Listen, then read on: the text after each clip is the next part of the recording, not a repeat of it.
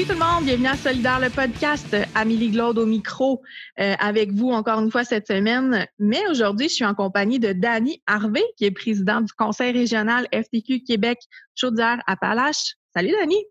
Bonjour Amélie. Alors, je suis avec vous aujourd'hui pour euh, de parler de lutte, mais de lutte professionnelle et non de lutte sociale de la belle région de Québec Chaudière-Appalaches. On va pouvoir euh, parler notamment de l'univers de la lutte, des conditions de travail, la place, la place des femmes et l'importance des Québécois et Québécoises dans cette industrie. Tout à fait. Euh, on a eu la grande chance d'avoir Pat Laprade avec nous euh, pour mener cette entrevue-là. Euh, Pat Laprade, qui est un pionnier dans le, au milieu de, dans le milieu de la lutte. Donc, vous allez voir, là, il, dit, il, donne un petit peu son pedigree comme mon, comme mon grand-père disait euh, en tout début d'entrevue. Euh, donc, euh, il est podcasteur, il est auteur, il est très connu dans le milieu de la lutte. Donc, il nous a vraiment bien accompagnés dans cette discussion-là. puis, je te remercie, Dani, d'avoir accepté de, te prêter au jeu. Je, te connaissais grand amateur de lutte et tu l'as bien démontré dans l'entrevue aujourd'hui. Alors, je dirais même plus, un connaisseur. Alors, c'est un rendez-vous à ne pas manquer, mesdames, messieurs.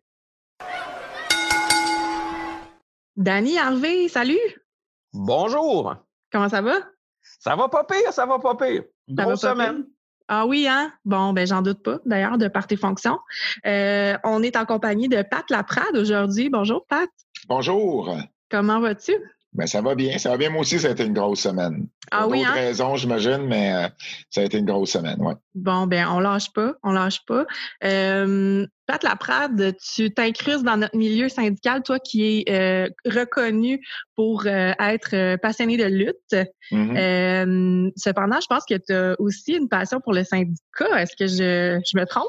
Ben, c'est peut-être pas une, une, passion, mais euh, bon, je, je, suis dans la vie de tous les jours. Euh, je suis pas juste animateur euh, euh, pour, pour la lutte à TVA Sport ou d'un podcast sur la lutte. J'ai j'ai un travail comme inspecteur au, au comité paritaire des agents de sécurité. Je suis président de mon unité syndicale depuis depuis quoi cinq six ans maintenant. J'étais vice-président euh, avant ça. On est deux à avoir été présidents dans les euh, 30 quelques années de l'histoire du comité paritaire. Donc, euh, euh donc voilà. Donc, j'ai, j'ai, puis c'est justement affilié avec la FTQ parce que c'est c'est le SEPB 574 qui est notre qui est notre section locale. Donc. Ah ben génial. Euh, c'est, quelque chose que tu m'as appris euh, tantôt, puis j'étais bien contente de le savoir. Fait que c'est très, très cool. Euh, Pat Laprade, pour les personnes qui ne connaissent pas sinon, euh, t'es auteur, t'es podcasteur, t'es animateur. Est-ce que tu veux nous jaser un peu de tes projets pour mettre la table avant qu'on, se mette à, à jaser du crunchy? Ben oui, bien sûr. Euh, ben, euh, j'anime euh, à toutes les semaines la lutte WWE Raw à l'antenne de TVA Sport avec Kevin Raphaël. J'ai aussi une balado diffusion avec Kevin qui s'appelle Les Antipodes de la lutte, diffusée avec Cube, mais aussi Cube Radio, mais aussi partout où, vous écoutez vos podcasts. Excuse-moi, j'ai écrit euh, j'ai écrit quatre livres sur euh, sur l'histoire de la lutte, euh, un sur l'histoire de la lutte au Québec à la semaine prochaine si Dieu le veut, un sur l'histoire de la lutte féminine en anglais seulement et deux biographies avec Bertrand Hébert, mon fidèle mon fidèle co-auteur sur Mad Dog Vachon et plus récemment sur le Géant Ferré, la huitième merveille du monde qui est sorti qui est sorti en 2020. Donc en plus de faire un million d'autres affaires dans le monde, euh, dans le monde de la lutte. Donc, euh, ça me tient, ça me tient bien occupé. Génial. Puis ça devient d'où euh, cette passion-là pour la lutte? écoute, mon père m'a emmené à mon premier euh, gala de lutte. J'avais six ans au défunt centre Paul Sauvé. et puis, j'ai jamais arrêté d'écouter la lutte depuis. Puis depuis 2001, je suis impliqué ici au niveau local. Il y, a, y, a, y, a, plusieurs, plusieurs organisations de lutte. Euh, un peu partout au Québec. Je suis impliqué avec euh, euh, sur la scène depuis depuis tout près de 20 ans. Donc, c'est dans le fond mon implication là-dedans qui m'a amené à écrire des livres à un moment donné, à connaître les, les, les vétérans, ceux qui avaient connu les belles époques de la lutte ici au Québec. Donc, donc ouais, ouais, très, très, très impliqué à ce niveau-là. Faut être, c'est une passion, oui. mais c'est sûr qu'avec les années, c'est devenu aussi un, un, un, deuxième, un troisième puis un quatrième métier. ben oui, hein? Tu es, impliqué aussi, dans la fédération quand tu parlais de. Tu as eu certains niveaux de, promoteurs plus jeunes. OK, tu avais été impliqué un peu à certains niveaux à Ring of Honor, euh, des bookings de. Oui, ouais, j'ai été, euh, j'ai été le promoteur à Montréal pour la, la, la, compagnie américaine Ring of Honor. Euh, il y a une dizaine d'années de ça, on avait fait deux, deux événements ici à Montréal. je suis également promoteur d'une euh, organisation de lutte toute féminine euh, avec, euh, avec mon partenaire Michael Bisson qui s'appelle Femme Fatale. Là, évidemment, tout est arrêté depuis la pandémie, mais notre dernier événement datait du mois de février, donc un petit peu avant le début de cette, de cette année complètement folle. Et puis, et puis ben, c'est ça, j'ai eu à peu près tous les rôles possibles et imaginables. J'ai, j'ai été gérant, animateur, annonceur, j'ai travaillé en arrière-scène. J'ai quelques combats à ma fiche. Mais oh. euh, j'ai vite réalisé que c'était pas fait pour moi. Euh, J'aimais mieux écrire sur ceux qui euh, luttaient que moi-même lutter.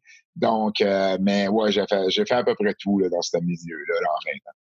Danny, moi, je serais curieuse de, de savoir, qu'est-ce, parce que tu es un, faut le dire aussi à nos auditeurs, auditrices, tu es un grand passionné de lutte aussi. toi, ça, ça vient d'où, cette passion-là? De ce que je me souviens, précisément, tu as des événements marquants d'une vie, que, ben, marquants d'une vie. Tu dis, il y a des événements d'une vie que tu te souviens précisément où ce que tu étais. Puis, on dit, mon premier événement de lutte que je me souviens précisément, je crois que c'est en 87, c'est euh, rivalité Savage, Randy Macho Man Savage contre Rick the Dragon Symbol. C'est mon acte que jamais Rick the euh, Ricky the Dragon Symbol. Ça, c'est des événements. Puis même plus jeune, j'avais King Kong Bundy, j'étais un fan d'Hulk Hogan. John Dog, qui était un lutteur que, que j'adorais. Alors, puis nécessairement, ça parti par là. Puis nécessairement, tu t'approches avec tes cousins, euh, un peu moins que tes cousines, mais plus avec tes cousins. euh, maintenant, avec le calibre de lutte, avec des, des, des calibres de, de, fédération comme Femme Fatale, là, il est possible de voir euh, femme-homme. C'est ça qui est intéressant à voir qu'il y a un cheminement là-dessus. Mais c'est sûr. Euh, moi, c'est sur ça que la passion s'est développée. Puis nécessairement, moi, ça, ça l'a toujours maintenu. Des fois, on la cache, euh, mais parfois, il vaut mieux s'assumer. Ben oui, parce que. Quand ça s'assume, on, est mieux là-dessus. de, moins en moins, de moins en moins, Danny, par contre, parce que je pense que maintenant, c'est. Euh, il, fut une époque, moi, je me souviens à un moment donné, euh, moi puis un de mes amis, on avait. Euh, on était sortis dans un bar, on, parlait avec deux filles, puis les deux filles nous, nous, demandaient de où on se connaissait. Puis moi et mon ami, on se connaissait de la lutte, puis on était gênés de le dire. On est juste partis à rire avec un gros malaise. Dans le fond, à cette heure, c'est différent parce que je pense que la lutte, euh, elle, est vue autrement qu'il y a une quinzaine d'années. On voit la lutte pour ce que c'est réellement, c'est-à-dire un, divertissement sportif, c'est des mm-hmm. athlètes qui sont aussi des acteurs, des cascadeurs, euh, qui sont très créatifs. c'est du théâtre. Paul Leduc, l'ancien lutteur, disait toujours, c'est du théâtre extrême. Mais c'est une, pour moi, c'est une expression qui, euh, euh, qui dit tout. C'est, euh, c'est, c'est vraiment un théâtre qui est unique, un art de la scène qui est complètement différent. Puis maintenant qu'on voit comme à Québec, euh, le dramaturge euh, Robert Lepage qui ouvre une salle de spectacle, le Diamant, et le premier événement qu'il présente, c'est un événement de lutte. Mais je trouve que ça vient, ça vient, euh, ça vient éteindre tous les tabous qu'on peut avoir sur la lutte. Là. Ça, ça peut lui pas avoir une, une plus grande consécration quand un homme de théâtre comme lui dit ben la lutte, c'est du théâtre, il faut l'accepter comme ça, puis il faut le voir de même, puis euh, snobez pas la lutte parce que c'est de la lutte. Là. Euh, il y a, y, a, y a, des scénarios en arrière, il y a, y a, y a, y a, y a des, un jeu d'acteurs, il y a des textes à apprendre. Euh, un des plus grands, si on veut utiliser un terme de théâtre, l'un des plus grands metteurs en scène de l'histoire de la lutte est décédé cette semaine, le Montréalais Pat Patterson. Mm-hmm. euh, je veux dire, c'est une légende, c'est un génie dans ce domaine-là. Et euh, ben, c'est ça son rôle, si on veut reprendre des termes de théâtre, c'était ça, c'était euh, d'écrire les shows, de, de, de, de, mettre en scène ces shows-là et, de toujours essayer d'aller chercher le maximum de réactions chez les spectateurs. Puis ça, ben, n'importe quel art de la scène a le même but. La lutte n'est pas différente à ce niveau-là. Oui, parce qu'on voyait que la lutte, c'était un peu, euh, entre guillemets, quétaine, euh, tu sais, ça jouait gros. Ben, là, je parle d'un... Vous, vous êtes impliqués, vous aimez ça, vous êtes des fans, et tout. Moi, je, je, je, joue le rôle de l'avocat du diable dans le sens où moi, je, suis vraiment externe à la lutte, puis je, voyais ça d'un œil externe. Puis effectivement, euh, il y a quelques années, c'était quand même, moi, je, je voyais ça comme étant quétaine un peu la lutte, tu sais, voyons, euh, ils se font croire que c'est vrai, nanana. Mais là, j'ai l'impression, effectivement, que le vent a, tourné euh, dans le sens que, tu sais, bon, regarde, on le sait, c'est pas vrai, la lutte, qu'est-ce arrangé, puis on croit plus aux histoires et tout ça. Fait que, oui, moi, c'est vrai qu'on est peut-être moins gêné de, s'assumer comme passionné de lutte. C'est parce que l'idée là-dedans, c'est qu'on ne s'est jamais posé ces questions-là en écoutant une série, un téléroman ou un film. Tu t'embarques dans l'histoire, tu sais, quand t'es dans un suspense, puis t'es rendu assis sur le bout de ton siège à tronger les ongles, c'est parce que l'histoire vient te chercher, l'histoire te parle, le jeu d'acteur est bon, l'histoire qui est racontée est bonne c'est la même chose avec la lutte. Là. C'est, une histoire différente, c'est fait de, manière différente, mais ça a le même but, ça a d'aller chercher une émotion puis une réaction chez la personne qui est, qui est là, live, dans l'aréna, ben, ben, avant la pandémie, bien évidemment, ou euh, devant son téléviseur. Euh, et, c'est un art qui est unique dans le sens où c'est très interactif. Puis on s'en rend compte depuis euh, depuis la, pandémie avec avec personne dans, dans, dans, les salles, puis la lutte continue quand même, parce que euh, bon, si tu vas au théâtre, puis euh, à un moment donné, que le, il y a toujours un vilain dans une histoire habituellement, là, ben, si le vilain fait quelque chose, puis que tu te lèves dans la salle, tu commences à lui crier chou ou des bêtises, ben ça se pourrait que tu te fasses sortir si tu vas dans un théâtre. À la lutte, c'est ce qui est demandé, c'est ce qu'on veut. Il y a une interaction euh, avec la foule. tu sais, je dis souvent que la lutte, là, c'est un mélange d'un paquet d'autres euh, formes d'art, euh, dont, l'improvisation, mm. euh, dont le théâtre, dont le cinéma, dont tout ce qu'on voit à la télévision. C'est un, mix de tout ça. mélangé aussi avec de l'acrobatie, mélangé avec des performances athlétiques. Il y a toujours deux histoires à la lutte. L'histoire qui t'amène au combat, puis tu as une histoire dans le combat. Mm. Par exemple, l'histoire qui mène au combat, habituellement, c'est plus simple à comprendre. Là. Bon, c'est des histoires des fois de base. Là. Euh, tu sais, euh, Danny parlait des années, des années 80. Bon, tu avais Randy Machoman Savage puis Hulk Hogan. Hulk Hogan, Amélie, ça doit être un nom qui t'est un peu familier. Oui, celui-là, je le connais très bien. Excellent. Hulk Hogan, Hulk Hogan puis The Rock. Habituellement, Hulk Hogan puis Dwayne Johnson, The Rock, c'est les deux, c'est les ben gars qu'on ne se trompe pas. C'est sûr. Et, euh, et Hulk Hogan, euh, son meilleur ami à l'époque, c'est Randy Machoman Savage et sa femme Elisabeth. Puis là, à un moment donné, Macho Man trouve que Hogan a les mains un peu trop longues. Puis là, il s'occupe plus d'Elisabeth et pense qu'il est en train de vouloir euh, avoir sa femme et là, décide de d'attaquer Hulk Hogan. C'est une histoire qu'on pourrait raconter là, dans un film, dans un téléroman. C'est universel, cette histoire-là. Et, euh, et ça mène à un combat. Mais là, dans le combat, il faut que tu racontes aussi une histoire. Euh, je te donne un exemple. Si euh, moi, je lutte contre Danny, ce qui arrivera jamais, là, mais si je lutte contre Danny, ça, je le souhaite, si je lutte contre Danny puis que Danny est blessé à, à, une jambe, ben moi, si je suis le vilain du combat, ben l'histoire du combat, c'est que je vais, je, vais, je vais frapper sa jambe tout le long du combat, tout le long du combat, pour que lui, qui est le héros de la foule, aille chercher la sympathie des gens pour maximiser la réaction. Puis là, à la fin, quand sur une seule jambe, il arrive à gagner son, son combat, puis là, la foule va lever encore plus. C'est Karate Kid 1, là. Karate Kid, là, un, là, tous ceux qui ont vu le film, à la fin, euh, M. Miyagi, il fait un, massage spécial, puis il est capable de se tenir sur une jambe, il fait le coup de pied, puis il gagne le tournoi. C'est exactement la même chose. Ben, c'est ça la lutte. C'est de raconter une histoire qui mène à un combat dans lequel on raconte une autre histoire. Puis ça, ben, il faut être capable de bien savoir jouer ça, puis de bien savoir écrire le scénario en arrière de ça. Alors, c'est pour ça, quand on se posait la question, moi, je me souviens encore en première année d'avoir une chicane dans l'autobus, qu'on est en train de s'échanger des cartes de petits animaux qu'on savait par la poste, euh, la personne qu'on se chicanait, est-ce que la lutte est vraie, tout ça, je pense en 85, tout ça, est-ce que c'est vrai? Mais moi, mon argument, c'est on s'en je ne disais pas qu'on s'en crisse en vieillissant, mais plus on s'en fout. Est-ce que tu as du plaisir en regardant ce match-là? C'est ça qui est important, c'est avant tout ça. Mmh. Parce que, parce que dans le fond, euh, euh, mais, le problème avec les autres arts de la scène, c'est que la lutte a été vendue comme un vrai sport pendant des années, des années, des années. Moi, j'avais fait une conférence une fois, puis euh, il y a une madame qui m'avait dit Ah, moi, monsieur, vous savez, j'ai arrêté d'écouter la lutte quand j'ai su que c'était pas vrai, quand j'ai su que c'était fake. Mmh. Euh, ah, ça, d'ailleurs, c'est un mot qu'on n'aime pas là, dans, dans, dans, dans, le milieu, le mot fake, parce que euh, je veux dire, j'invite n'importe qui à monter sur un troisième câble, faire une pirouette, tomber sur le dos, et, euh, tu le ressens, il n'y a, rien de fake là-dedans. Mais bon, je comprenais ce qu'elle voulait dire, la madame, là, quand elle a su que c'était arrangé, elle a arrêté d'écouter ça. Puis moi, je lui ai répondu, madame, avez-vous, allez-vous au cinéma? Elle dit, ben oui. Ben, je dis, vous savez, c'est arrangé, le cinéma? Elle dit, ben oui. je dis, vous continuez à y aller pareil? Mais, mais je comprenais que mm. pendant longtemps, c'est pas ça qu'on lui a dit, puis elle, elle était déçue de savoir qu'on lui avait menti pendant des années. Puis là, on est dans une époque où, justement, on ment plus aux gens.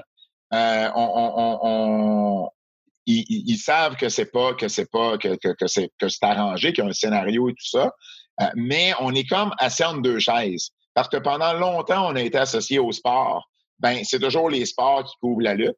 Mais dans les faits, ça devrait être les arts et spectacles qui couvrent la lutte. Tu sais, dans le Journal de Montréal, là, il faudrait à quelque part être entre là, le, le à quelque part où fais les mots croisés, là, entre, entre les arts et spectacles et les sports. Là, à quelque part là-dedans, c'est là qu'il faudrait être et, et euh, on, on, est plus couvert par les sports. Les arts et spectacles nous boudent encore mm. euh, parce que pour eux, ils considèrent pas que c'est euh, que c'est que c'est en tout cas, ils considèrent pas que c'est des arts et spectacles, pourquoi Mais euh, moi, il y a un Québécois à la WWE, Kevin Owens, un gars de Marieville, qui a remporté le plus gros titre qu'il pouvait remporter à la WWE il y a quelques années. J'avais fait des entrevues sur le sujet, puis on me demandait, oui, mais Pat, tu sais, un titre à la lutte, c'est pas comme à la boxe, c'est pas comme dans les arts martiaux mixtes. Tu gagnes pas réellement ton combat pour gagner le titre. C'est quelqu'un qui décide de te le donner. Et je dis oui, absolument. Mais il y a, il y a, il faut telles les qualités pour représenter la compagnie à ce niveau-là. C'est l'équivalent d'avoir un premier rôle. Euh, dans, dans, une grosse euh, production hollywoodienne. J'avais fait le parallèle. Je dis, dites-vous, là, demain matin, Claude Legault se fait donner un premier rôle dans un James Bond. Bon, ben, Kevin Owens, là, c'est ce qu'il vient de faire en gagnant un titre aussi important à la WWE, une compagnie qui, qui, produit des événements partout dans le monde, qui est écoutée par des millions de, de fans un peu partout à travers le globe. Euh, ben c'est ça l'équivalent. Puis à chaque fois qu'il y a un Québécois qui performe dans ce milieu-là, on de, les médias devraient en parler parce que ils en parlent quand ça arrive au sport. Puis des sports mm-hmm. que je considère euh, beaucoup plus mineur ou de moindre importance que, que la WWE a comme importance. Et on en parle à chaque fois que quelqu'un euh, fait un exploit semblable dans les arts et spectacles. Mais la lutte, comme elle est assise entre deux chaises, ben euh, les sports en parlent pas, les arts et spectacles en parlent pas. Fait que là, ben, il n'y a pas personne qui en parle. Et il faut se fier sur les médias spécialisés euh, comme, comme le site web où j'écris plus régulièrement Lutte.Québec, où ce que là, ben nous, on va, on va partager ce genre de nouvelles-là. Il faut, il faut écouter les balados diffusion qui en parlent, des trucs comme ça.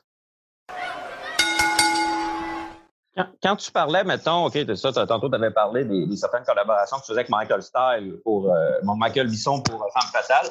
Euh, tu as parlé de ben, Kevin Steen, Kevin Owen. il y a énormément de Québécois qu'on peut dire qu'il y a des fiertés qui, on dit, tu as Kevin Owens et Sami Zayn qui, on peut dire, qui sont au top. Mais il y en a d'autres aussi qui sont en train de pousser au-delà de la WWE. Est-ce que tu peux en parler un peu là-dessus? Ah, ben oui, ben oui parce que c'est intéressant des noms. Euh, moi, il y en a quelques-uns qu'on a vus, que, j'ai vus, que j'ai connus, mais toi, est-ce que tu peux. Je m'envoie ton avis là-dessus. Oui, clairement, tu m'as mentionné le nom Michael Style, donc j'imagine que tu as déjà été voir un gala de la NSPW à Québec. Je suis un assidu. Et voilà, et voilà. Donc, euh, euh, la meilleure fédération au Québec. Je ne voudrais pas dire à l'IWS, mais c'est les deux top. Euh, Moi, quand je, veux, quand je veux être politically correct, je dis la NSP, c'est la meilleure à Québec, la IWS, c'est la meilleure à Montréal. Comme ça, je ne me fais pas d'ennemis à personne, à, nulle part. mais dans les prix de l'année, une des tâches, tu, tu me demandais en début, en début d'entrevue, Amélie, ce que je fais, ben, entre autres, j'ai, depuis 17 ans, je pense, je gère les prix de l'année dans la lutte au Québec. Euh, donc, euh, j'ai un panel, un comité qui vote pour certains prix à chaque année. Puis, ben, effectivement, la NSPW, depuis un bon nombre d'années maintenant, elle est votée année après année la, la, la, promotion, l'organisation numéro un au, Québec. Euh, c'est elle qui se, qui se produit au, euh, au diamant, de, Robert Lepage. Euh, donc, euh, ben oui, c'est sûr que la WWE prend un, gros morceau de la tarte du, monde de la lutte. Donc, il y a deux Québécois qui sont là, Kevin Owens et Sami Zayn, qui ont eu la chance de voir sur le circuit indépendant également. dans, à NXT, qui est un peu le club école de la WWE, on a Matt Martel et Chase Parker qui sont Everrise, une équipe, une équipe deux Québécois, deux gars de la, de la rive sud de Montréal, euh, qui qu'on a vu aussi beaucoup sur le circuit indépendant. Euh, et puis, euh, on a également à AEW, donc All Elite Wrestling, qui est l'opposition de la WWE. On a, on a Dark Order, c'est-à-dire Stu Grayson et Evil Uno. Un, un, Québécois de Drummondville, l'autre de Gatineau. Qui lutte en équipe depuis une dizaine d'années et une des meilleures équipes qu'on peut retrouver là, dans le monde de la lutte, qui sont également, qui nous représentent là-bas. Et puis, on a Pierre-Carl Ouellette, PCO, qui a fait un retour il y a quelques années à l'âge de 50 ans un retour formidable. Lui, il a lutté longtemps dans les années 90, entre autres avec Jacques Rougeau, euh, sous le nom des Québécoises, l'équipe euh, qui ont été qui a été trois fois championne par équipe à la WWF à l'époque euh, et qui a fait un, retour il y a quelques années avec justement Ring of Honor qu'on parlait Danny et moi mmh. plus tôt, qui a été champion en fait au mois de décembre l'an dernier. Il y a un an, il remportait le titre de la de la promotion. Euh, il l'a perdu en février, puis là, évidemment, ben, avec la pandémie, ça l'a ralenti un peu le rythme euh, de la promotion, mais il fait un retour avec Ring of Honor dans quelques semaines euh, au mois de décembre. Et on a également un dernier Québécois, je veux mentionner, Mike Bailey, qui, qui lui performe un peu partout en Europe et surtout au Japon. Euh, bon, évidemment, quand je dis ça, c'est toujours pré-pandémie, parce que c'est un peu plus difficile. Mais, euh, mais c'est ça, lui, malheureusement, euh, parce que ben, pas surprenamment, ben oui, surprenamment d'une certaine façon, c'est c'est différent aux États-Unis qu'au Canada. C'est-à-dire, un Canadien ne peut aller lutter aux États-Unis sans avoir un permis. Et l'inverse, c'est pas vrai. Un Américain peut venir lutter au Canada euh, si c'est si c'est sur une courte période puis il vient juste euh, faire quelques événements, ça c'est pas un problème. Mais l'inverse c'est pas vrai. Donc si tu vas lutter aux États-Unis puis t'as pas les permis, puis tu te fais euh, arrêter aux douanes, ben ils peuvent te bannir pendant cinq ans. Et malheureusement c'est ce qui est arrivé à, Mike Bailey, qui là qui, qui doit en avoir une année ou deux là, à cette suspension là. Mais à la place il s'est fait un nom en Angleterre, il s'est fait un nom en Allemagne, il s'est fait un nom au Japon, dans le reste du Canada. Et c'est un talent que dès qu'il va pouvoir lutter aux États-Unis, devrait euh, devrait signer avec euh, l'une des deux grosses organisations, que ce soit euh, WWE ou AEW. Donc, je te dirais, c'est les Québécois là, qui nous représentent sur, le, sur la scène internationale. Et, je trouve ça pas pire d'avoir 2, 4, 6, 7, 2, 4, 6, 8 Québécois comme ça, sur une province de 8 millions euh, huit Québécois comme ça dans un milieu où, je sais pas moi, il y a peut-être euh, une centaine de lutteurs, 200, 300, mettons sur trois ou 400 lutteurs, qu'il y a huit Québécois. C'est quand même, je trouve, un excellent ratio.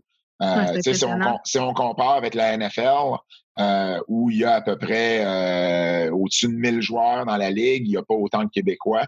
ni avec la bon la NBA, il y a moins de joueurs, mais il n'y a pas il n'y a, pas autant de Québécois non plus. Donc, c'est quand même euh, euh, intéressant de voir à quel point le Québec est bien représenté. Le Québec qui est riche en histoire d'ailleurs euh, dans le monde de la lutte, donc c'est pas ça devrait pas être surprenant, mais en même temps, euh, c'est quand même un, beau. Euh, oui, euh, mon livre à la semaine prochaine, si je le veux. Merci, Danny.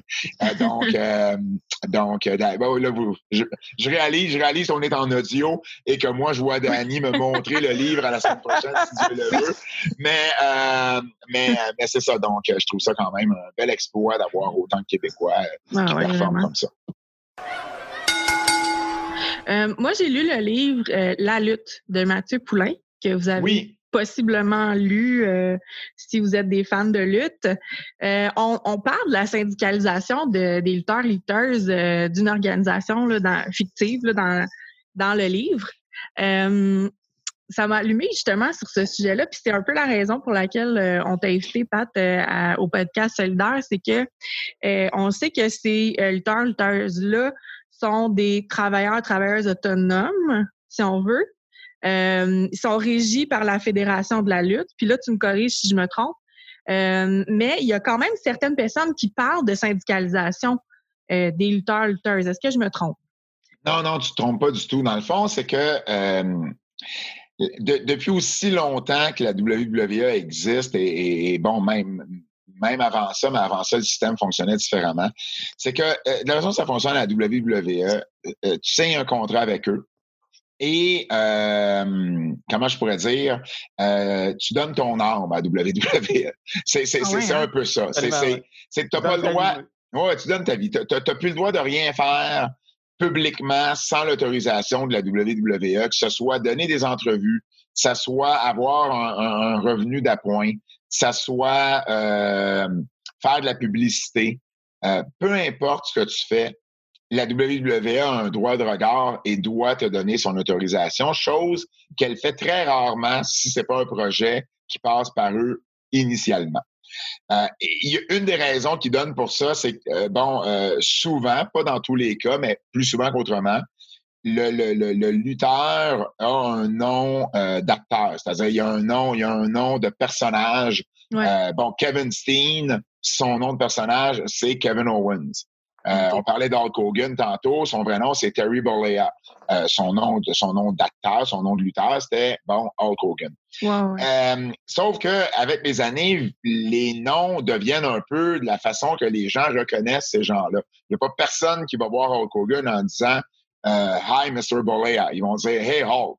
Ben ça devient ça. Il y en a même qui vont changer leur nom. On parlait, on parlait du Québécois qui est décédé cette semaine, Pat Patterson. Il est né Pierre Clermont. Et il a changé son nom en 2009 pour Pat Patterson. Tout le monde l'appelait Pat Patterson. Okay, euh, donc, Warrior. Euh, Ultimate Warrior, il a changé son nom pour Warrior. Mm. Bon, lui, il est un petit peu cinglé, mais, euh, mais, mais, tout ça pour dire que la WWE, vu qu'elle a les noms sont, sont propriété de la WWE, je peux comprendre qu'à une certaine jusqu'à une certaine mesure que c'est une marque de commerce qui leur appartient et qu'ils veulent protéger. Je, mm. je peux comprendre cette partie-là. Cela dit, la grosse problématique, c'est que euh, ben on, les empêche de travailler à leur guise. On, les empêche, ils peuvent pas aller faire de la lutte pour une autre compagnie. Ils peuvent rien. Ils, ne pourraient même pas signer une entente pour faire un film sans que ça soit approuvé par la WWE. Et la WWE, malgré tout ça, les considère comme étant des travailleurs autonomes. Mais pour moi, un travailleur autonome, c'est quelqu'un qui justement choisit ses clients, euh, décide du, du, du, nombre de clients qu'il va avoir, va, va, va facturer l'employeur et va facturer le client et, et c'est pas le cas. Là. La WWE, on s'entend sur un montant d'argent. Ils sont, ils sont payés par la compagnie directement. Ils peuvent pas avoir d'autres revenus. C'est carrément des employés. Il n'y a pas de doute. Quand tu regardes la différence entre un travailleur autonome et un employé, tu peux pas te tromper avec les lutteurs de la WWE. C'est carrément des employés. Pourtant, la WWE reconnaît uniquement comme employés euh, les, tous ceux qui ne luttent pas, c'est-à-dire tous ceux qui ne font pas partie du show, euh, les arbitres, euh, ceux qui montent la salle, ceux qui montent l'arène, les annonceurs, eux ont vraiment un contrat avec la compagnie. Avec la compagnie, ça vient, ce contrat-là vient avec des vient avec des assurances les lutteurs n'ont pas d'assurance avec la WWE, doivent se prendre des assurances personnelles. Ce qui fait en sorte que la WWE va payer pour les, les, opérations majeures. Tu te blesses en train de lutter, tu te casses un bras, euh, ils vont s'occuper de toi. Euh, ils vont s'occuper de toi pendant longtemps, c'est pas un problème. Mais en même temps, si tu manques six mois d'activité, ben ils vont ajouter six mois à ton contrat. Euh, donc, tu sais, ils vont leur chercher d'une certaine façon, mais au moins aux États-Unis surtout, où ce que les opérations, bon, ils n'ont pas, le, ils ont pas les, les, soins gratuits. Euh, ben, si tu veux opérer un genou, ici, c'est gratuit. Aux États-Unis, faut que tu payes. Ben là, au moins, c'est la WWE qui paye. Mais en même temps, pour les familles de ces personnes-là, il n'y a pas d'assurance. Si tu veux, il faut que tu prennes des propres assurances. Donc, les employés ont des assurances, les travailleurs autonomes ne l'ont pas. Et c'est un casse-tête. À chaque fois que quelqu'un comme ça veut faire ses impôts, n'importe quel comptable va regarder ça en disant, ben, voyons, tu n'es pas travailleur autonome, tu es un employé, mais c'est pas comme ça qu'il faut qu'il voit, parce que c'est pas comme ça que la compagnie les, les, les, les, les traite d'une certaine façon.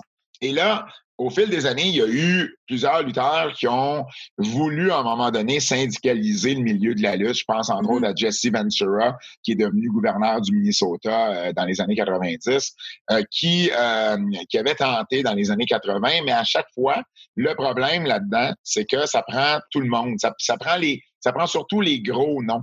Euh, puis les gros noms, c'est ceux qui sont le plus, euh, qui s'arrangent le mieux avec la, la avec l'organisation parce que vu qu'ils sont plus importants que d'autres dans la compagnie, mais la compagnie vont s'occuper d'eux justement pour pas qu'il y ait à, euh, pour, pour qu'ils soient toujours contents. Et il y a tellement un nombre important de lutteurs que, à la limite, euh, la peur, c'est que ben ils vont, on va vouloir se syndicaliser. Ils vont juste faire, ben regardez, euh, laissez faire, puis on va prendre il y, a un paquet de lutteurs qui veulent lutter pour nous. Y a, on a un club école. On va utiliser ces, ces, gens-là. Puis, euh, ben, on va juste vous tasser. Donc, l'unanimité est, difficile à faire là-dedans.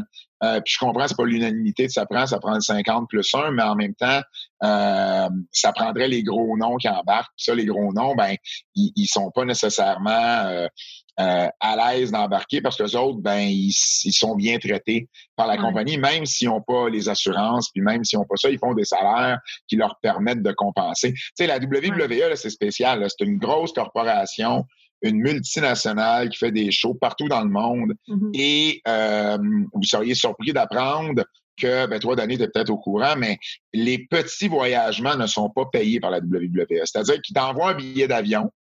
Mettons, toi, tu es en Floride. la WWE a un show euh, à LA. Donc, ils t'envoient le billet d'avion de Floride à LA. Mais là, après LA, tu vas faire San Diego, euh, tu vas remonter la côte vers, euh, vers, vers, vers, le nord de la Californie. Mhm. Tous ces petits voyagements-là sont faits en voiture. ben ça, les, les, les, les, locations de voitures, c'est les lutteurs qui payent ça. les hôtels, les hôtels, c'est les lutteurs qui payent ça. Ah oh, ouais. Et, et, pourtant, tu te dis, ben voyons, tu sais. Euh, c'est pour la job là, que tu ben, voyages. Ben, ben, ben, oui, exactement. Tu sais, je veux dire, quelle organisation. Tu sais, le Cercle du Soleil a des shows, euh, avait des shows un peu partout. Je suis pas mm-hmm. mal sûr que euh, ces gens-là étaient, euh, étaient, étaient logés, puis étaient, euh, on, on s'arrangeait des, des, des, les frais de transport et tout ça. Donc, il y a beaucoup, beaucoup de, de, choses comme ça dans le monde de la lutte qui, sont faites parce que ça s'est toujours fait comme ça, mais qui seraient dues pour être changées. Sur le circuit indépendant, c'est différent. Sur le circuit indépendant, comme on parlait la NSPW, mm-hmm. ben, si la NSPW fait venir un lutteur des États-Unis, ben, le lutteur, lui, il charge un prix, mais en plus, euh, il s'attend à ce qu'on aille le chercher à l'aéroport. Ben, premièrement, son billet d'avion est payé. Il faut qu'on aille le chercher à l'aéroport. Euh, il faut le loger pas toujours être obligé d'être une chambre d'hôtel. Il y en a qui vont être conciliants là-dedans. Tu sais, moi, je disais tantôt, je, je, suis promoteur pour Femme Fatale. Ben, mon condo a servi de logis pour des lutteuses. Moi, je, moi, je suis pas là, là. Moi, je, moi, je couche ailleurs dans ces, dans ces moments-là. Là. Je, je suis promoteur et je veux pas qu'il y ait de, de, de, de malentendus. mais au moins, mais au, mais c'est ça, mais au moins, euh, ça nous coûte, on n'a pas à dépenser ce 150 50 pièces là de chambre d'hôtel puis ben des fois 150 pièces peut faire la différence sur la lutte indie entre faire du profit puis perdre de l'argent sur un show. Donc euh, tu sais chaque, chaque 100 pièces c'est important. Mais là on parle d'une compagnie de là, c'est ça, là. on parle je veux dire qui fait euh, qui génère des profits à coût de millions là. Qui vaut qui vaut qui vaut 4 milliards de dollars là. Tu sais donc euh, ah oui qui reçoit par année juste en contrat de télévision euh, au-dessus de 450 millions. Donc, tu sais, c'est impensable qu'il fonctionne comme ça. Et euh, récemment, il y a eu beaucoup de discussions là-dessus parce qu'il y a un politicien du nom d'Andrew Yang qui fait partie euh, des, qui, qui, est un démocrate et qui avait dit tout le long de la campagne électorale, si Joe Biden rentre, je vais m'attaquer. C'est un fan de lutte, Andrew Yang. Il connaît la situation. Euh, que, que, je vous explique depuis, euh, depuis tantôt.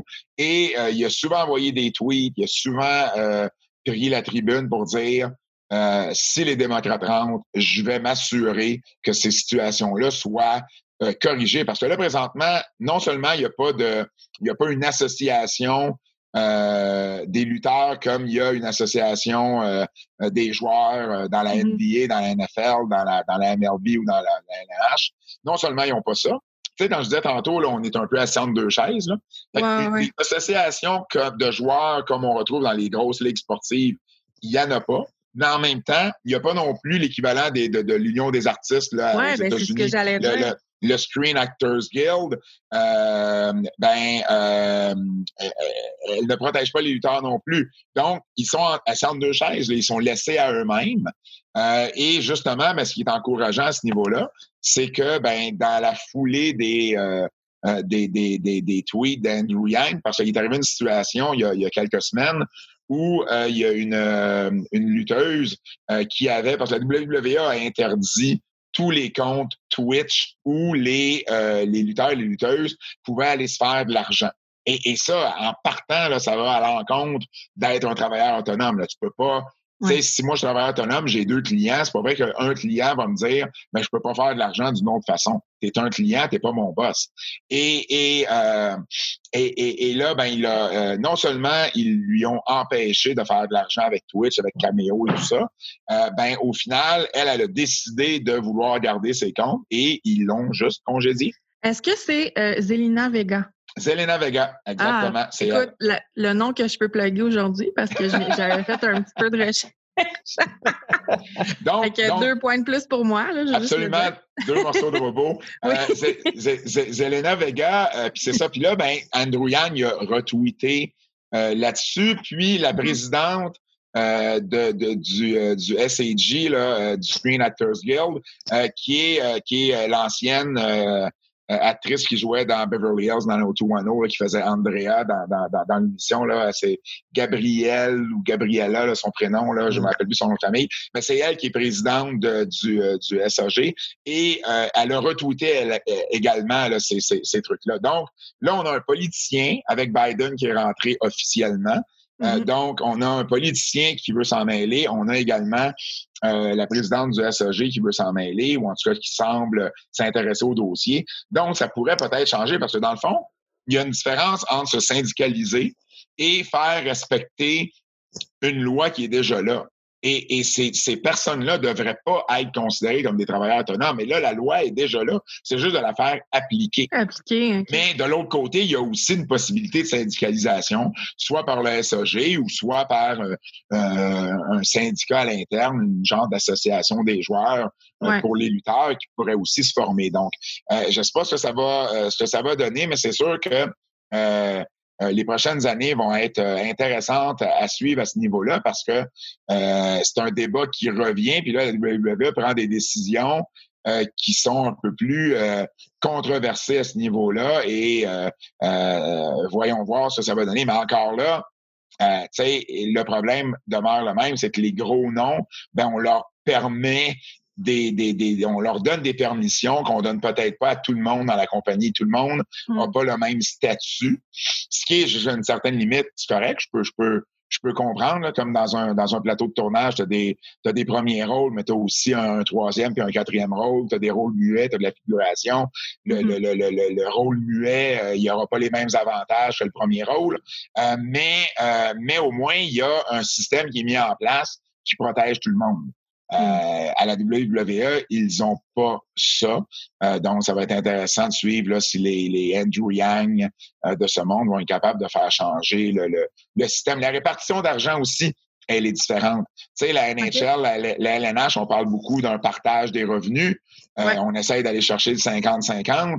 Euh, ben dans la, dans, dans, la lutte, il n'y a pas de 50-50. C'est, c'est, c'est, euh, c'est, c'est beau, le, le, pourcentage est beaucoup plus faible euh, que ça. Donc, donc au final, ben ça aussi, c'est des choses que soit la syndicalisation ou soit une meilleure représentation au niveau du type d'emploi que ces gens-là ont, parce qu'à partir du moment qu'ils seraient considérés comme employés, ben, j'imagine que ça vient avec justement les hôtels payés, les autos, euh, le, minimum, le, voyagement payé, les assurances et tout ça. Donc là, au moins, tu vas chercher des gains euh, supplémentaires. Moi, là-dessus, ce qui est important de voir, euh, Pat, quand tu parlais de la notion du statut de travailleur autonome et de, de salarié, Mm-hmm. À partir du moment, c'est ça qui va être intéressant, tu parlais d'Andrew Yang qui, avait sorti, puis avec euh, certaines personnalités politiques là-dedans, c'est la clarification du statut. Euh, nécessairement que quand tu es un salarié, l'employeur a des obligations sociales.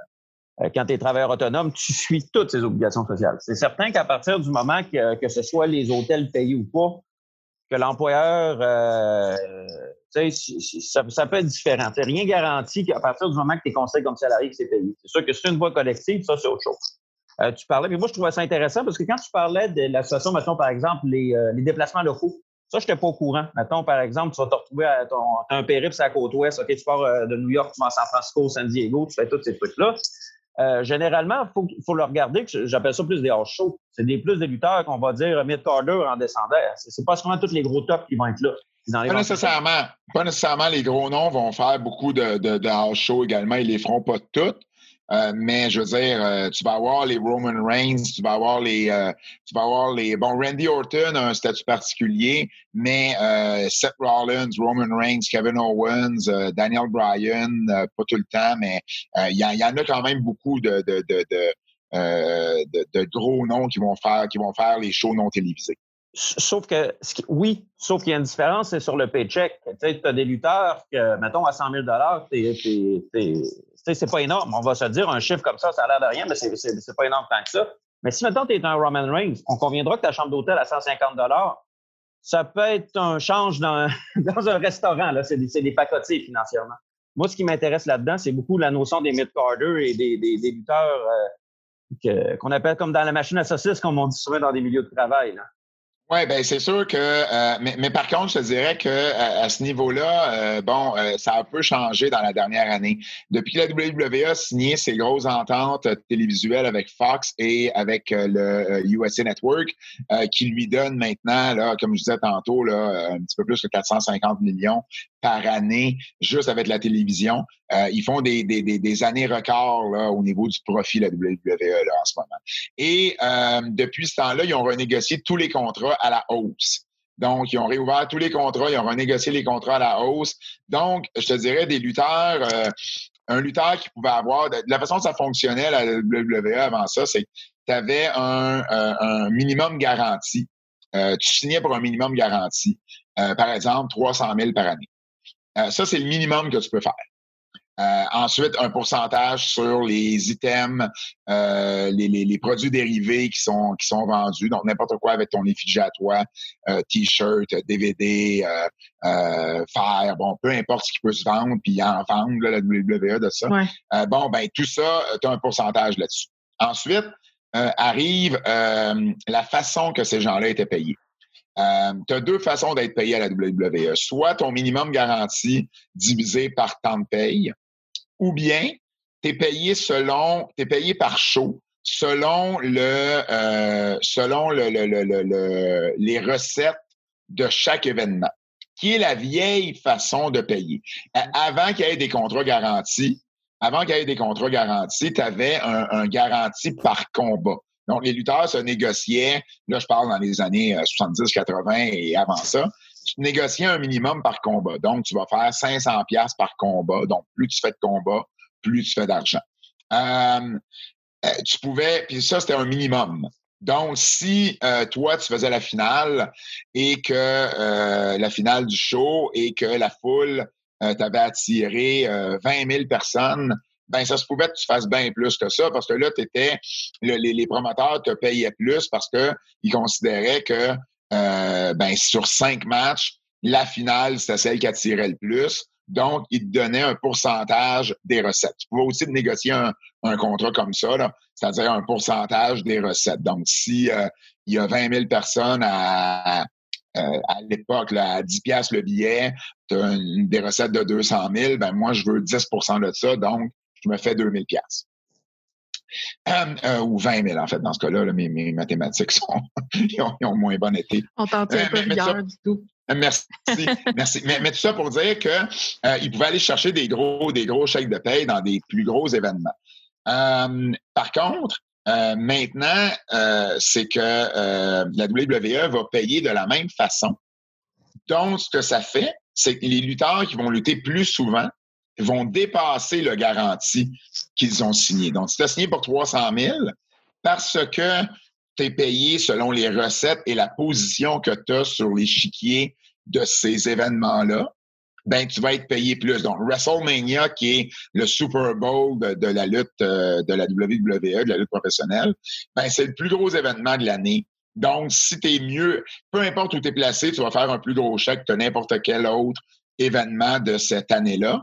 Euh, donc, euh, à ce moment-là, ben, plus tu fais des gros événements, puis plus tu fais d'événements, ben, plus tu as des chances de dépasser cette garantie-là. Mais ils garantissent 300 000. Donc, comme ça, si jamais tu te blesses, si jamais pour une raison ou une autre, euh, ils n'ont pas d'idée pour toi, puis tu n'es pas sur les événements, ben, à ce moment-là, tu es sûr de faire au moins ce minimum-là. Ce que ça fait que moi, je connais des lutteurs qui avaient signé des contrats de 300 400 000 qui vont faire au-dessus d'un million à la fin de l'année mais il n'était pas garanti, ce million-là. Là, avec les ententes de Fox et du USA Network, euh, ben là, ils ont augmenté les minimums garantis. Donc, quelqu'un qui pouvait faire un 400-500 000 de garantie, euh, ben, il pouvait maintenant, ces gens-là ont facilement signé au-dessus d'un million maintenant.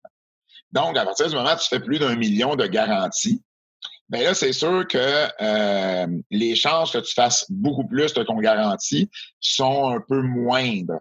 Parce que même si tu es payé avec les recettes, euh, ça en prend en tabarnouche des recettes pour que tu ailles chercher beaucoup plus de ton garantie. Donc, la majorité des gars et des filles sont payés leur garantie répartie là, sur, euh, sur un nombre de payes durant l'année. Cependant, et puis là, ben, cette année, avec, avec la situation euh, de la COVID et le fait que la lutte s'est faite sans foule, ben c'est uniquement les garanties plus le pourcentage sur la marchandise qui ont été euh, qui ont été qui ont été payés aux, lutteurs et aux lutteuses.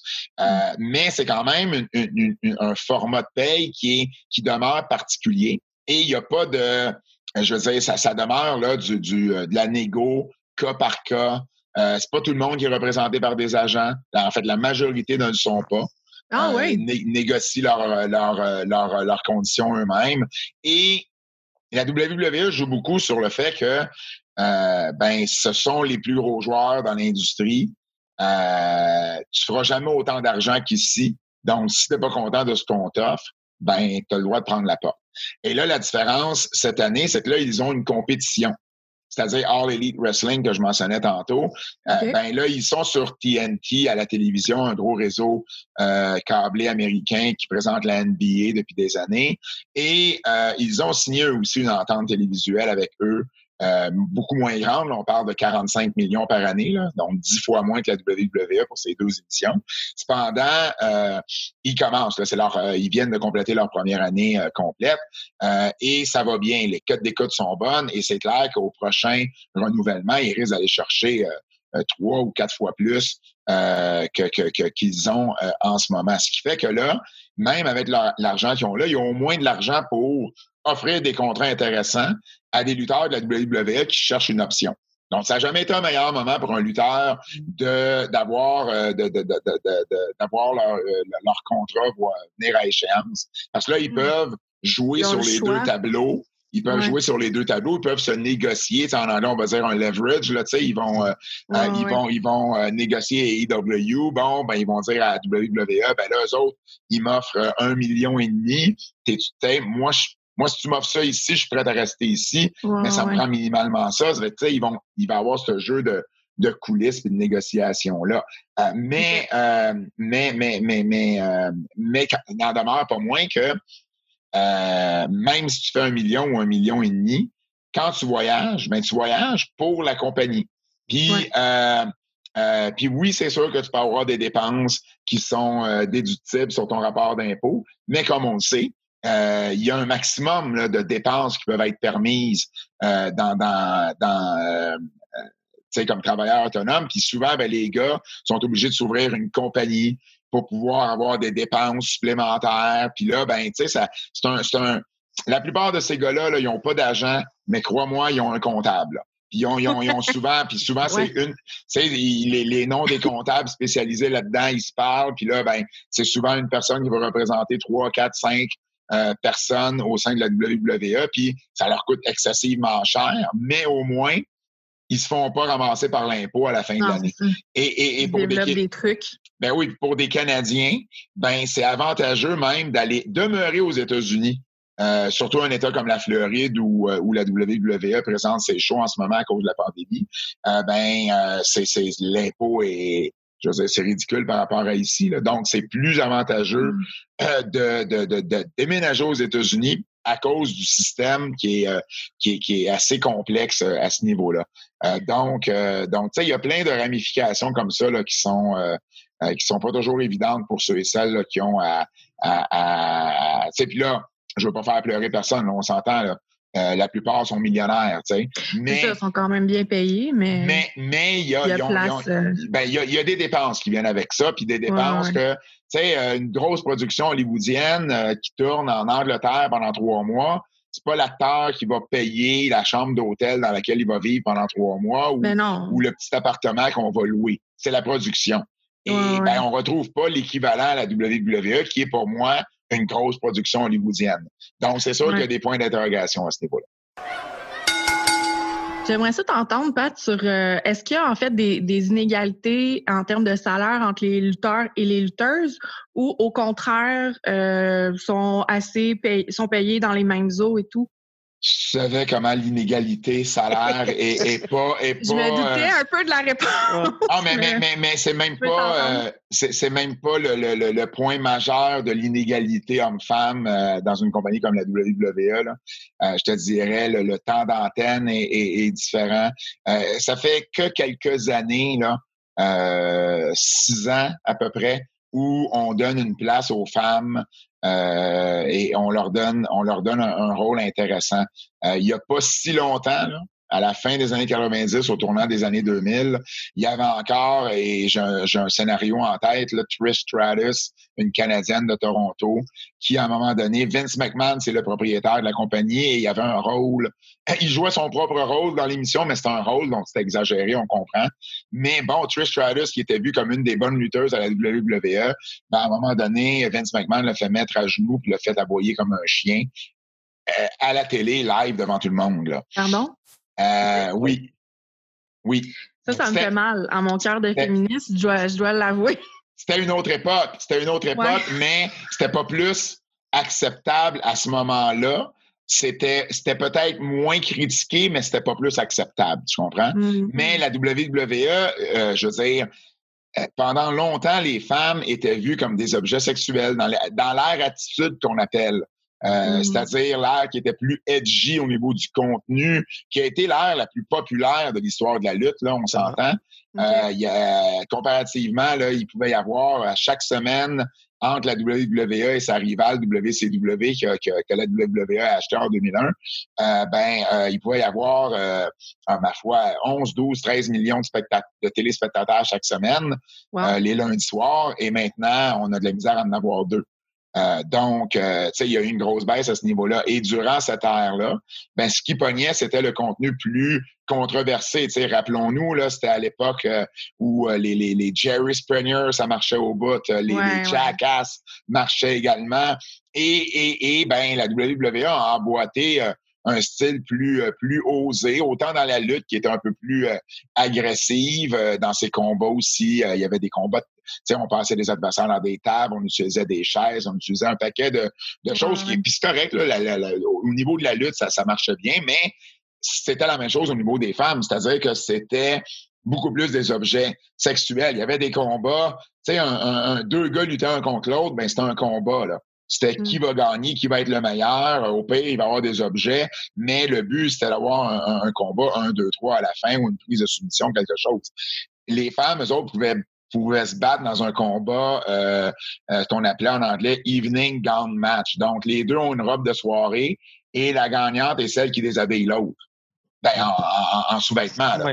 Euh, des Brian Penny's match, même affaire. Des Brian Penny's match, c'était la même chose. C'est-à-dire que le but, c'était de, la, la, perdante, c'était celle qui se ramassait en brassière et en, et en petite culotte. c'était au même moment, remarque que c'est au même, tu sais, il y a des femmes là-dedans qui en ont bénéficier dans le sens où c'est au même moment où plusieurs de ces lutteuses-là ont fait de la couverture de Playboy. Oui. Puis je comprends que la ben, féministe en toi. Je veux dire, c'est l'objectivation de la femme qui ben oui. l'avant dans Playboy aussi. Hein? Absolument, absolument. Ça te rapporte de l'argent, mais. exactement, exactement, exactement. Mais bon, euh, ces femmes-là ont fait des choix aussi à, ce moment-là, comme, comme, comme j'imagine toutes celles qui ont pris la décision de, faire la couverture de, de magazines comme ça. Mais euh, euh, tout ça pour dire qu'il y avait beaucoup de, c'était vraiment euh, c'était la femme objet. ça, c'était clair. Et là, il y avait des lutteuses là-dedans. Il y avait des lutteuses, mais on leur donnait pas la, la, plateforme pour montrer ce qu'elles pouvaient faire. il y avait des combats. Moi, je me souviens, il y avait une Québécoise qui luttait à l'époque, au milieu des années 2000, Marie Ouellette. Euh, qui euh, une fille de la rive nord de Montréal. Elle est mariée avec un lutteur, non? Ils ont un talk show. Elle est mariée avec le Miss. T'as bien fait tes devoirs, Émilie. c'est pas pire. Je, me trouve pas pire quand même. Deux autres morceaux de robot. Deux autres. et, et, euh, et, euh, et, et, elle me disait que lorsqu'elle est partie de la WWE, elle me disait que euh, une des raisons pourquoi elle est partie, c'est que premièrement, la WWE lui laissait pas rien faire. Elle voulait se partir une ligne de bijoux. Elle voulait faire des films et on, on lui permettait pas, mais c'était pas juste à elle, c'était à tout le monde. Euh, et euh, l'autre, l'autre point, c'est que ben, on donnait pas de place aux femmes. Ils mm. pouvaient faire des combats 5 contre 5, donc 10 femmes dans le ring. Ça pouvait durer une minute et demie. Donc, elle, elle disait, moi, si je voulais du temps d'antenne, ben, qu'on m'a offert d'être gérante, donc d'être euh, ce qu'on appelle dans l'industrie valet, c'est-à-dire la fille qui accompagnait le lutteur au ring et qui était mm. impliquée dans le combat des fois. Là, tu sais, si elle était une, méchante, ben, elle, trichait toujours pour que son son, son protégé euh, gagne le combat, ben au moins, si le combat, parce que c'était des hommes, durait 12 minutes, ben elle avait 12 minutes à la télé. Donc, c'était sa façon à elle d'avoir du temps de télé, de se faire mieux connaître. Euh, donc, pendant des années, ça a fonctionné comme ça. Et là, à un moment donné, est arrivé euh, quelque chose qui avait rien à voir avec la lutte. C'est-à-dire, euh, est arrivé Ronda Rousey, une combattante d'arts martiaux mix, qui a révolutionné le, sport de combat féminin euh, qui a été la première à démontrer, et, bon, vous le voyez pas, vous le voyez pas, mais Danny nous montre son gilet euh, de, euh, de, de, de Ronda Rousey. Et tu vois, j'ai utilisé le mot gilet parce que je sais que euh, tu viens de Québec et probablement même. je pense avoir décelé un accent du Saguenay, mais le, nom Harvey habituellement vient du Saguenay. Non, mais je dirais plus du lac Saint-Jean, alors. Ah, ah, là, là, elle a pas une bataille. Là, je vais être très clair, je viens pas du même trou que Matt Angel. Je voulais pas partir une guerre Saguenay-Lac. Je ne reconnais pas encore l'accent, la différence entre On les On va faire le ting ding ding. Oui. Par contre, j'adore, j'adore aller à la frite mexicaine quand je suis dans le coin. Euh, bref, euh, euh, tout ça pour dire qu'il y avait Ronda Rousey est arrivée et avant ça, là, il y avait des femmes à la boxe, même la fille de Il y avait eu un combat entre la fille de Mahamed Ali et la fille de, de, Joe Fraser qui s'était euh, euh, battu et, euh, et, même elle n'arrivait pas à générer un intérêt pour le sport de combat féminin. Et Ronda Rousey arrive et malgré le souhait des promoteurs ou malgré les attentes des promoteurs, elle frappe fort. Là, je parle pas avec ses points, là, elle frappe au niveau des, des, des codes d'écoute. ils l'ont mis en finale d'un événement sur télé à la carte de UFC et elle a fait des chiffres là, que personne ne s'attendait. Et elle était spectaculaire. Elle battait ses adversaires en très peu de temps euh, avec une clé de bras. Et euh, ben, elle a, elle, a, elle a eu rapidement un following qui a fait qu'il y a comme une il y a comme une, une marque, là, quand on parle d'événements sur pay-per-view, si tu arrives à briser la barrière du 1 million d'achats sur pay-per-view. C'est comme, comme, comme frapper, c'est comme compter 50 buts là, au hockey. Là, c'est, une, c'est une marque importante. Et Ronda Rousey a été la seule femme à être capable, à plus d'une reprise, d'attirer plus d'un million d'achats en pay-per-view pour des événements dont elle faisait la finale. Wow. Ronda Rousey, euh, la WWE, évidemment, euh, la, McMahon et le grand Manitou, sa fille Stéphanie McMahon, euh, elle prend de plus en plus de place dans la compagnie. Elle est vue comme une des, des, des, entrepreneurs les plus euh, les, féminines, les plus euh, les plus en demande dans, dans, le milieu aux, États-Unis. Et ben elle et son mari, qui est un ancien lutteur du nom de Paul Lévesque et de son nom de lutteur de Triple H, voient ce qui se passe avec Ronda Rousey et euh, Triple H est en charge du club école de la WWE. C'est comme un peu là, être gérant général des, du Rocket de Laval pour le Canadien, sauf que c'est un Rocket de Laval avec beaucoup plus de talent. Et puis, euh, le, le, le, le non, non, mais c'est vrai. faut dire les choses. Euh, faut dire les choses comme elles sont, tu sais. Ah, mais vous avez un club au moins à Montréal, ça, faut le prendre. Ah, bon, ça y est, la rivalité. En, fait, commence. En fait, je te dirais, le métro, le, métro de Montréal a deux clubs. Tu peux te rendre, tu peux te rendre à Laval en métro. Mais, euh, mais euh, le, métro à Québec, ah non, c'est vrai, vous en avez pas. Euh, donc. Ça commence. Non, non, je fais des farces. Je fais, je fais, des farces, je fais des farces. mais, mais tout ça pour dire que donc, eux autres voient ça, le phénomène Ronda Rousey, ils font comme Hey, si les femmes sont, si Ronda est capable d'attirer, dans un milieu qui est pas scénarisé, donc quand même, il fallait que fallait qu'elle elle gagne ses combats puis que tout ça pour que ça continue cette effervescence là. Mm-hmm. Ben nous on pourrait avoir justement nos lutteuses puis les faire rayonner de la même façon. Et là, ils font un changement de direction au niveau de la lutte féminine, qui a commencé avec NXT parce qu'au même moment, tu avais quatre lutteuses qui avaient un potentiel énorme comme on avait rarement vu à la WWE. Donc, tu avais, euh, c'est pas elles qui ont été les premières à l'avant-plan, mais rapidement, c'est devenu les quatre figures de proue euh, de, de, de, de, la division féminine, c'est-à-dire Charlotte Flair, euh, qui a un père tellement célèbre dans le milieu. Ric oh, attendez, c'est le moment où je plug mon wouhou! C'est ah, C'est juste un wouh. C'est juste un wouh! OK, ah ben j'étais proche, quand même. Un morceau? Ah, ça vaut un morceau de robot. Non, moi, j'ai donné le droit de réplique à Danny qui Non, aucun. Non. bon, c'est correct d'abord. donc, donc euh, il y a Charlotte Flair, il y a euh, Sasha Banks. Euh, et, je vais faire une parenthèse, un complément d'information. Son cousin, c'est Snoop Dogg.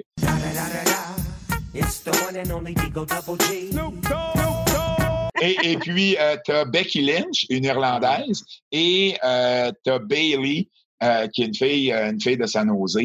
Et, euh, certaines d'entre elles avaient, euh, ben, ben, sauf Charlotte, les trois autres avaient grandi via le circuit indépendant, les, euh, bon, les, les, les, les ligues, les, les, promotions de lutte un peu partout, en marge là, des grosses organisations. Et puis, ben là, ils prennent du galon, eux autres, à NXT. Ils font des performances qu'on n'a jamais vues à la WWE dans, dans l'histoire de, de, des combats féminins de la WWE. Et finalement sont euh, monter les quatre, ben trois des quatre pour commencer sur euh, ce qu'on appelle l'alignement principal, c'est-à-dire euh, euh, les deux émissions là, les deux émissions de la WWE qui sont Raw et SmackDown qui sont télédiffusées, celles là, que je parle à Fox et à USA Network. Donc et là ben rapidement ben ils deviennent, ils font les finales, ils font des matchs qu'on donnait pas aux femmes avant. À chaque année, le Québécois qui est décédé cette semaine, Pat Patterson, avait créé en 1988 le Royal Rumble, c'est-à-dire une bataille royale, mais différente. Habituellement, une bataille royale, c'était 20 ou 30 ou 15 gars euh, dans un ring en même temps et tu es éliminé en, étant projeté par-dessus le troisième câble à l'extérieur et celui qui restait gagnait le combat. Et là, lui, son idée, c'est de faire un peu un système inverse. Tu commences avec deux lutteurs et à chaque deux minutes, il y en a un nouveau qui rentre juste à temps qu'il y en ait 30 qui sont sortis des rideaux. Et là, le, concept est le même pour la suite. faut que tu sortes par-dessus le troisième quart, puis le dernier survivant gagne le combat. Euh, c'est un concept pour la télévision super bon. Tu as un décompte, tu as ben le mystère de savoir qui va sortir. Hmm. Tu as, des gens qui sont avantagés. Si tu sors premier, tu es désavantagé. Si tu sors 30e, tu arrives plus tard dans le combat, tu es avantagé. Donc, il y a tout ça qui rentre en ligne de compte. C'est un combat qui est super le fun à écouter. Et euh, ben, depuis quelques années, la WWE a décidé d'en faire un entièrement féminin. Ah, wow. Euh, ils ont décidé de, de, de, de, féminiser tous les gros combats. Donc, euh, il y, a, y, a, y, a, un combat qu'on appelle Money in the Bank, c'est-à-dire euh, le gagnant ou la gagnante gagne une valise qui lui permet d'encaisser un, un, d'encaisser la valise pour avoir un match de championnat. Ben là, ils en font un féminin. Euh, il y a des matchs euh, Hell in a Cell, c'est-à-dire dans une cage euh, qui a un toit. La cage n'est pas ouverte en haut, tu peux pas sortir de la cage autrement que par... ben, tu peux pas sortir de la cage, point. donc, ils ont commencé à faire des combats avec ces filles-là. Et c'est souvent ces quatre-là qui sont utilisés dans, dans tous ces combats-là parce que c'est clairement les quatre quatre des cinq meilleures lutteuses à la WWE. J'ajoute à ça euh, Asuka, qui est une, lutteuse euh, japonaise, qui est tout simplement exceptionnelle également. Et puis. Il y a des euh, toutes sortes de couleurs, là, c'est elle, hein? qui est très funky dans son look. Là. Oui, oui, oui, absolument, absolument, qui va te faire une, une, une entrevue en japonais tu comprendras pas un mot, mais tu vas tout comprendre pareil. c'est ça la magie. C'est ça la magie de la lutte. C'est tu comprends pas ce qu'elle dit, mais en même temps, tu sais qu'elle va donner une volée à celle qui s'en va avec dans le ring. Euh, juste, juste ça, son, son, son, euh, son non-verbal parle tellement, c'est splendide. Et, euh, et là, on a commencé à leur donner de plus en plus de place. Et finalement est arrivé ce qui devait arriver. Ronda Rousey était une méga fan de lutte. Ronda Rousey allait à LA voir un, circuit indépendant qui s'appelle PWG, où les Québécois, Sami Zayn et Kevin Owens ont lutté pendant des mmh. années. Et puis, c'était, écoute, il y avait un cold following autour de, de cette promotion-là. Il y a une actrice américaine connue, Sophia, euh, joue dans, dans un, ça gagne toujours la meilleure comédie aux États-Unis. Là. Le, le, nom m'échappe. Mais, euh, mais elle aussi est une méga fan de, de, de, de, de ce show-là. Euh, et puis, euh, la WWE, évidemment, envoyait ses, ses, ses recruteurs là aussi. Et bref, euh, Ronda est avec trois de ses amis. Euh, qui les quatre faisaient des, des, des, des, des arts martiaux mixtes. Et dans leur temps libre, ben, ils faisaient de la lutte, puis entre eux autres, puis ils s'amusaient. Il y avait même une vidéo qui était sortie de Ronda Rousey à l'époque où elle faisait une manœuvre que j'avais jamais vu deux lutteuses faire à la WWE. Et euh, ben, finalement, euh, à Philadelphie en 2018, euh, j'étais là pour couvrir l'événement et à la toute fin, Ronda Rousey sort en surprise et fait ses débuts à la WWE. Et, et ça a été ça, ça, a été tout simplement euh, une, une révélation. Elle a appris ce métier-là là, comme rarement j'ai vu quelqu'un apprendre ce métier-là. Son premier WrestleMania, il luttait en équipe avec un ancien Olympien, euh, un médaillé d'or aux Jeux olympiques d'Atlanta, Kurt Angle, euh, qui est un des meilleurs lutteurs de tous les temps, contre justement euh, Triple H et euh, euh, Stephanie McMahon et ça avait été un des meilleurs combats de la soirée. Euh, et puis là, ben, rapidement, gravit les échelons dans la division féminine, devient championne, crée un intérêt euh, chez, chez les spectateurs et les téléspectateurs. Et finalement, la décision est prise qu'en 2019, euh, au, euh, au, au euh, j'allais dire au Meadowlands, mais c'est pas au Meadowlands, euh, mais au stade des Jets et des Giants au New Jersey de, de, de, football devant 60, 70 000 personnes. le, la finale va être un match à trois, donc un match triple menace. Ronda Rousey, Charlotte Flair et Becky Lynch. Et c'est annoncé que ça va faire la finale de WrestleMania. La première fois de l'histoire quand WrestleMania était euh, euh, euh, mettait, mettait des, des, des, des femmes à, à l'avant-plan comme ça. Donc, on s'est rendu là. Éventuellement. Ça a bien fonctionné.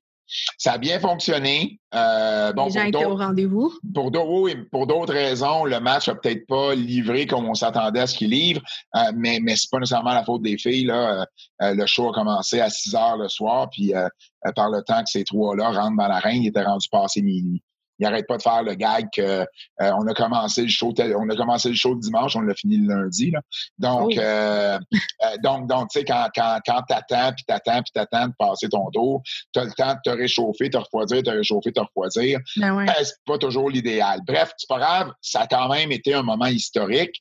et, et, et c'est cet aspect-là qu'il faut regarder. Et puis, c'était pas surprenant parce que moi, j'avais j'avais euh, euh, calé la shot des années avant quand j'avais vu que Ronda Rousey s'intéressait à la lutte, c'est sûr qu'éventuellement, la WWE passera pas à côté d'elle. Et Vince McMahon va y aller avec une valeur sûre pour faire la finale de WrestleMania. Sa, première finale féminine, fallait que soit Ronda Rousey. C'était la seule qui avait, qui avait, qui avait le, le, le, le background, si tu veux, qui avait, qui avait livré la marchandise auparavant parce qu'elle avait eu ce succès-là avec le UFC. Euh, et puis, euh, ben, au final, euh, euh, les femmes ont quand même plus de place dans les événements de la WWE. Euh, ils font encore des finales.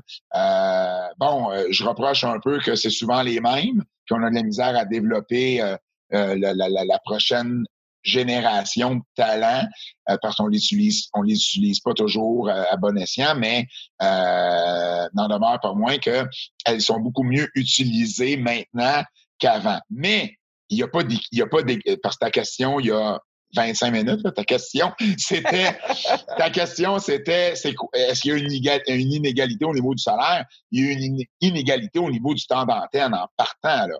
Il y a, il y a, peut-être une vingtaine de femmes. Ah, puis 20, c'est peut-être beaucoup, un petit peu moins que ça, pour euh, euh, une cinquantaine ou une soixantaine d'hommes.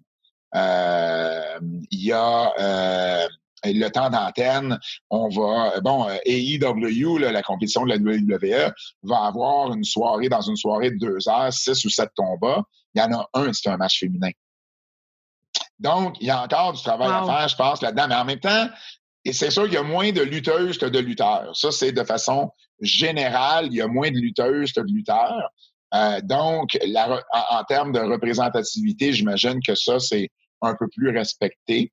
Euh, mais il pourrait y avoir un peu plus d'amélioration, euh, certainement. Puis au niveau des salaires, ben, à part Ronda Rousey, évidemment, qui s'est négocié un, excellent salaire pour ce qu'elle apportait, ben, c'est sûr que la majorité des plus gros salariés de la compagnie demeurent euh, demeure des hommes.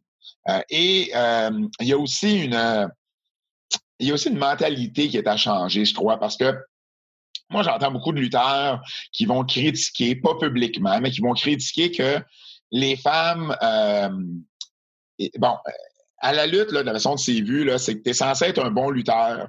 Ça, ça date des années, des années tranquilles, mais bon, euh, tu es, censé être un bon lutteur quand tu peux arriver dans l'arène sans avoir préparé rien, sans avoir parlé à ton adversaire, puis livrer un combat de 10, 15, 20 minutes qui va faire réagir les foules. Si tu es capable de faire ça, tu es, considéré comme un, top, un excellent lutteur. Souvent, les lutteurs vont reprocher aux femmes de pratiquer leur combat à l'avance. Les, lutteurs, seulement de la façon à WWE, de la façon ça marche, ils, vont, ils vont aller dans le ring pour pratiquer une coupe de ce qu'on appelle des high spots, des manœuvres un peu plus risquées, euh, des sauts périlleux, tout ça. Bon, ils vont, ils, ils vont juste être sûrs d'être bien placés. OK, là, tu vas arriver de là, moi, je vais me mettre là. Ça, c'est correct. Mais le, gros du combat, ils vont juste se parler ils vont, ils vont, mettons, ils sont quatre, là, ils vont être en arrière-scène, puis ils vont dire, bon, ben, OK, ils ont, un, ils ont un, producteur avec eux. Et là, ben, le producteur va dire, bon, ben, voici ce qu'on veut pour le match. Parfait, les lutteurs vont penser à des idées. Bon, là, on va faire ça, OK. Là, tu arrives avec ta, ta, ta, ta, close line. Moi, je vais docker. Là, tu m'envoies d'un quart. Puis ils vont juste le mimer, le match. C'est ça qu'ils vont faire. Ils vont mimer le match. Ils vont arriver dans l'arène, puis ils vont le faire. Ça va être assez, dans le fond. Ça va être assez. Les, les, femmes vont le faire aussi jusqu'à un certain niveau, mais dans des gros événements, ils vont euh, aller au centre de performance de la WWE, puis ils vont aller pratiquer le combat au complet euh, à plusieurs reprises pour être capable de livrer parfaitement rendu dans l'arène. Donc, souvent, souvent dans les plus gros événements, les événements sur télé à la carte, les plus gros événements mensuels, euh, ben, il arrive que les, les, les femmes de WWE, les lutteuses, vont aller pratiquer le combat à l'avance pour être sûr d'être à l'aise avec tout. Et ça, ils se font critiquer par, les, par leurs confrères parce qu'ils disent, ben, nous, on arrive à faire la même chose que vous, mais on n'est pas obligé d'aller pratiquer notre combat à l'avance. Donc, et, il y a encore cette mentalité-là que, ben, on est des meilleurs lutteurs parce que on n'a pas besoin de le pratiquer notre combat. Et, moi, je le regarde du côté du fan qui regarde la télévision et lui, tout ce qu'il veut, là, c'est être diverti puis voir de la bonne lutte. Comment vous y arrivez? Moi, je m'en fous. Si faut ça, ça change quoi concrètement? concrètement, pour le fan, ça ne change rien. C'est vraiment quelque chose qui est interne euh, dans les mentalités là, internes du monde de la lutte, où ce que, euh, ben si, puis, puis jusqu'à une certaine limite, c'est la même chose côté des hommes, dans le sens où je me souviens, Jacques Rougeau euh, avait, euh, lorsqu'il avait sa, promotion de lutte ici au Québec, c'était connu, il faisait un ou deux galas par année. C'était le même gala qui faisait deux ou trois fois. C'était toujours le même show, le même spectacle qu'il présentait dans des villes différentes. Mais toute l'année, ses élèves pratiquaient ce combat-là. Et là, il arrivait devant la foule et il est capable de le livrer euh, presque sans faute parce qu'il l'avait pratiqué pendant six mois de temps. Et ça, Jacques était beaucoup critiqué dans le milieu pour ça parce que c'est pas c'est pas censé être ça la lutte. T'es pas censé t'es censé être capable d'y aller avec de l'instinct, avec de l'improvisation. T'es censé écouter la foule pour des fois euh, changer quelque chose dans le combat que tu avais planifié, puis là, la foule réagit pas comme tu pensais qu'elle avait planifié. Donc, faut que tu sois capable de t'adapter, puis d'être capable d'écouter la foule, puis de changer le scénario que tu avais prévu pour le combat. Parce que là, whoop, il arrive un imprévu ou il arrive. Euh, euh, le, problème avec ceux qui apprennent leur combat par cœur comme ça, c'est que s'il arrive un imprévu, quelqu'un se blesse ou quelqu'un n'est pas placé au bon endroit, mais ben là, ils sont tout mêlés pour le reste du combat. Donc, il y a, y a, cette mentalité-là, puis, puis Jacques avait les mêmes, et ses élèves avaient les mêmes critiques à l'époque. Et là, ben, c'est les femmes de la WWE qui ont ces critiques-là parce que ben, on n'entend pas parler de deux gars qui vont pratiquer leur combat de cette façon-là. Oui, vas-y, Danny. C'est qu'il y a une réalité quand même aussi que, à partir du moment que tu as moins de spots, c'est certain que la critique est plus facile. Euh, puis on dira, euh, on dira ce qu'on voudra, la place des femmes dans le domaine de la lutte, de partir de Valais, euh, de se retrouver, je me, suis, comme je me souviens encore au milieu des années 2000, c'était des valets. Là. Il, y a, avait Trish Stratus qui était capable de faire des moves, et je parle au niveau international, je ne parle pas seulement au niveau local. C'est certain que tu te retrouves du jour au lendemain à avoir un, spot, la critique, la pression est plus intense. Puis moi, je trouve ça perfectionniste. C'est beaucoup plus perfectionniste de s'assurer de réussir ta shot parce que les femmes sont énormément critiquées quand on voit d'un regard extérieur. Ah, Absolument. Puis moi, puis moi, quand j'ai eu des discussions avec certaines personnes à ce niveau-là, j'étais là, oui, mais moi, là, quand je regarde le combat, euh, euh, je, m'en fous de savoir qu'ils l'ont pratiqué euh, huit fois leur combat. Est-ce que au mm. moment, tu sais, je veux dire, dans, si on veut faire encore le parallèle avec le théâtre, ben il y en a des, des Italiennes là, et, des, des, pratiques et des générales euh, qui font en sorte que quand tu arrives le soir de la première, c'est pas la première fois que tu as fait la pièce. Là. Tu l'as faite euh, trois, quatre fois déjà. Là. Et, et, et c'est normal. Et, et, et, euh, et ce qui arrive que ben la même chose arrive à la lutte. Puis moi, ben, moi, comme fan, ça me dérange pas. Mais il y a encore ce, ce, ce, ce stigmate-là dans, dans, dans, le monde de la lutte. qui, on se le cachera pas, est un monde beaucoup plus macho, ben il y a encore ça. Donc, quand je te dis que les salaires, c'est un débat, mais pour moi, il y a d'autres débats en lien avec la lutte féminine qui, qui doit être euh, euh qui doit être discuté puis qui, qui jusqu'à une certaine limite, les mentalités doivent changer. Mais bon, des mentalités, hein, vous le savez, ça peut prendre euh, des, des, des années, des générations avant que, avant que ça change. Non, c'est clair. Moi, j'aurais. Ben c'est sûr que moi, ce qui, quand tu parles des fois des vieilles, des vieilles générations, moi, ce que, un ouvrage qui est intéressant, il y a quelques. Ça peut faire quasiment 25 ans, l'ouvrage de Johnny Rougeau, qui avait été sorti sur sa biographie, puis il expliquait sa lutte féminine. Je pense qu'il traitait de, la majorité des, des, des, matchs de lutte de féminine, c'était pas bon, c'était des lesbiennes. Who cares? Ça n'a aucun, ça aucune importance. Est-ce que tu as un match? Ben, ben, moi, quand tu le lis, c'est tes perles. Je vais vous dire, la biographie de Johnny Rougeau, c'est une perle être le traducteur euh, ou la personne qui l'écrit, ça doit avoir été assez costaud. Euh, moi, Pat, j'aurais une question parce que nécessairement, tu as parlé beaucoup euh, d'international, OK, Sacha Banks, Charlotte Flair. Au Québec, moi, je trouve ça toujours intéressant parce que toi, tu as eu, notamment avec Femme Fatale, tu es un précurseur, tu es un gars quand même assez ouvert sur bien des trucs.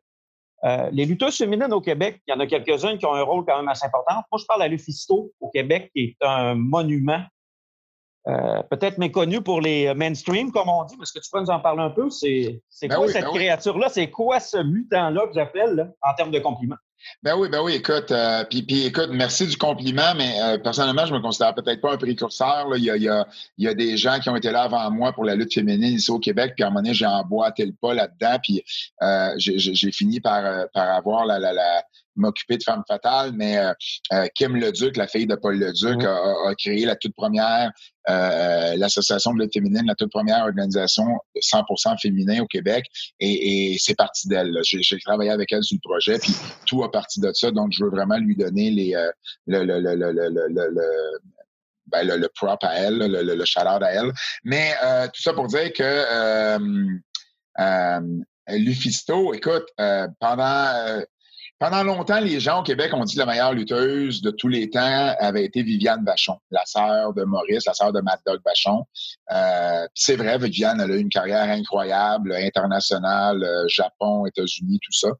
Euh, moi, maintenant, je dis que la meilleure lutteuse que le Québec a connue, c'est Lufisto de son vrai nom, Geneviève Goulet, une fille de Sorel, euh, qui lutte depuis euh, plus de 20 ans euh, et qui a lutté un peu partout dans le monde, qui a lutté au Japon, au Mexique, en Europe, partout aux États-Unis, partout au Canada, qui a une réputation là, très solide dans le milieu. Il y a des lutteuses, pas juste au Québec, mais à l'étranger, qui sont devenues lutteuses à cause de Lufisto. il y a encore tout récemment, il y a des lutteuses que un match de rêve pour elles, c'est d'affronter euh, Geneviève, d'affronter Lufisto. Donc, euh, elle est vraiment une, pionnière dans le milieu, dans le sens où, ben, avant cette révolution-là la WWE, euh, et, et, et, soit dit en passant, Amélie, je n'ai pas mentionné ça tantôt, mais la WWE a fini par faire un événement tout féminin. qui s'est appelé Evolution. Donc, tu sais, il y, il y a eu des avancées, mais avant qu'on réalise que les femmes pouvaient lutter et, attirer et performer au même titre que les hommes, ben sur le circuit indépendant, c'est là cette révolution-là se faisait. Euh, des compagnies comme Shimmer aux États-Unis, qui sont la, la qui est la, plus grosse euh, compagnie de lutte 100% féminine aux États-Unis, euh, Stardom au Japon. La, la, lutte féminine japonaise, là, en passant, là, c'est à des années-lumière des États-Unis et de l'Amérique du Nord. Là. Dans les années 80, dans les années 90, là, il y, avait eu un show, entre autres, euh, qui avait attiré au-dessus de 30 000 personnes, un gala entièrement féminin. Les, les, les lutteuses sont à un niveau là, complètement. Là, pendant qu'ici, la lutte féminine, elle n'était pas, elle était pas primée, mais, mais c'est vrai aussi qu'à une certaine époque, les lutteuses n'étaient pas hyper bonnes. C'était pas nécessairement des bonnes lutteuses. Euh, mais au Japon, c'était l'inverse. Si tu voulais apprendre à lutter, il fallait que tu au Japon pour une femme. Euh, et encore aujourd'hui, parmi les meilleures lutteuses, on retrouve beaucoup de japonaises. Euh, donc, le circuit indépendant, mais même nord-américain, c'était pas des japonaises, mais il y avait un niveau qui était beaucoup plus élevé de ce qu'on voyait à la WWE. Et au final, euh, au final, euh, ben, Lufisto faisait partie de ce circuit-là indépendant qui, euh, euh qui, euh, qui, qui, qui, marchait très, très bien, puis elle s'est fait un nom dans le milieu. Euh, Geneviève, elle s'est fait un nom pour deux choses principalement. Ben, outre sa lutte, bien évidemment, puis son charisme et, et, tout ça. Elle s'est fait un nom pour avoir été une pionnière dans la lutte, la lutte extrême. Euh, c'est-à-dire qu'elle s'est trouvée une spécialité là-dedans où ça faisait des combats extrêmes. Pour une femme, c'était plus rare à l'époque. Par combat extrême, je parle de combats euh, pas juste avec des tables ou des chaises, là, mais avec des, du barbelé, avec euh, des, des punaises, avec des... des punaises. Excuse-moi, je veux juste qu'on revienne sur le mot punaise. Ben, tu drops des punaises dans un ring et tu fais des moves et tu tombes sur les punaises. Aïe aïe, OK. Aïe aïe, aïe aïe, quand tu es obligé d'être en arrière-scène puis d'enlever les punaises du dos de la personne. Oh my God!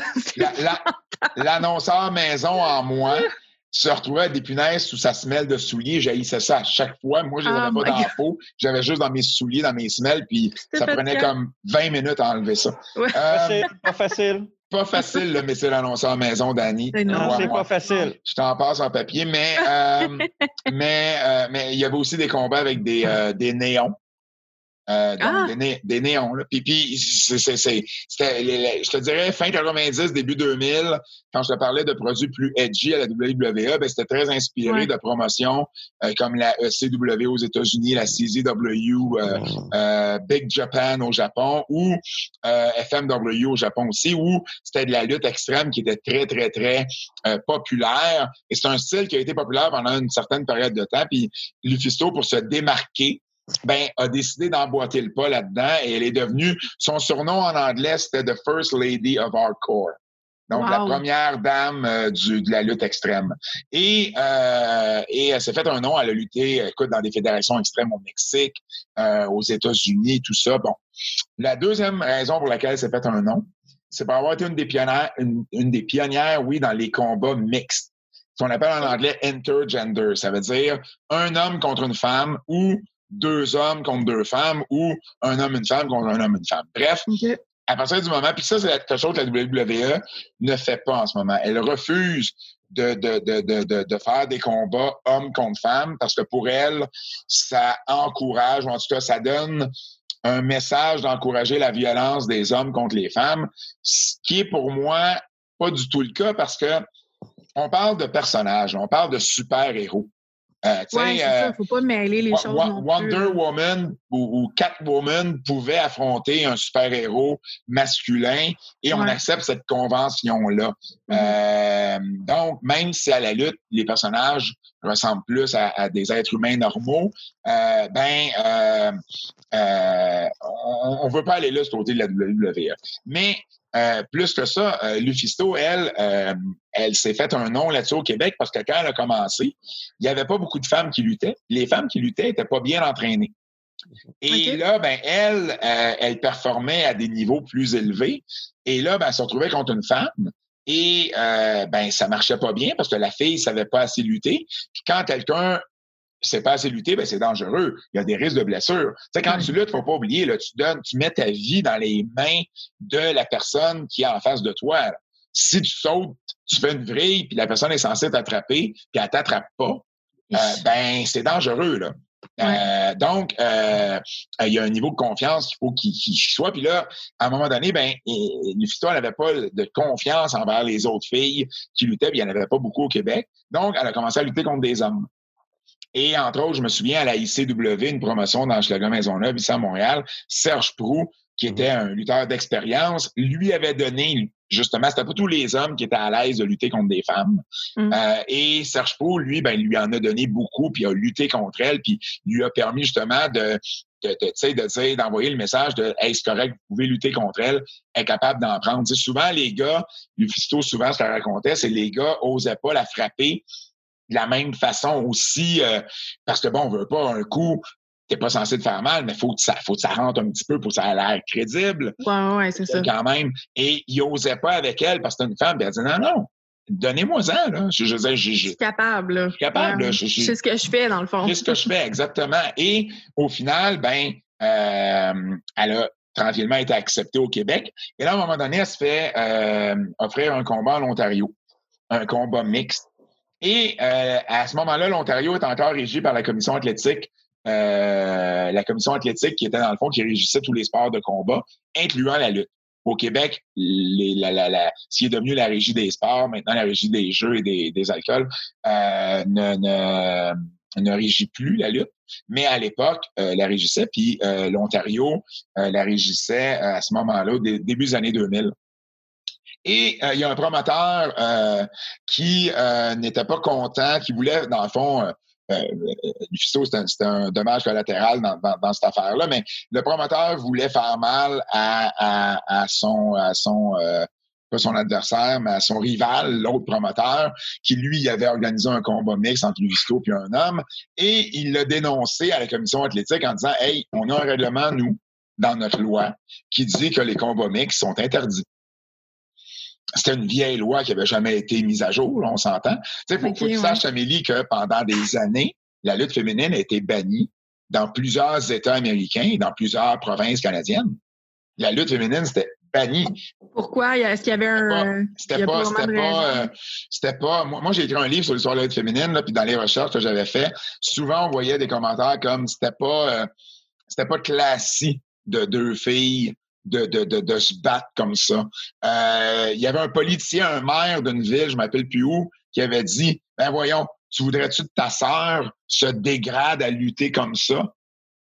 Ben, tu voudrais que ton frère aussi fasse. Moi, personnellement, ouais, j'aurais aucun problème, mais bon.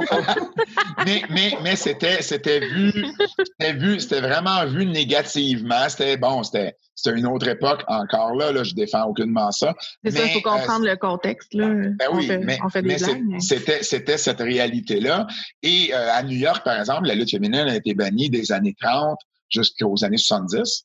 Au Québec, ça a été banni des années 40 jusqu'aux années 80. 85, la lutte féminine est revenue à Montréal.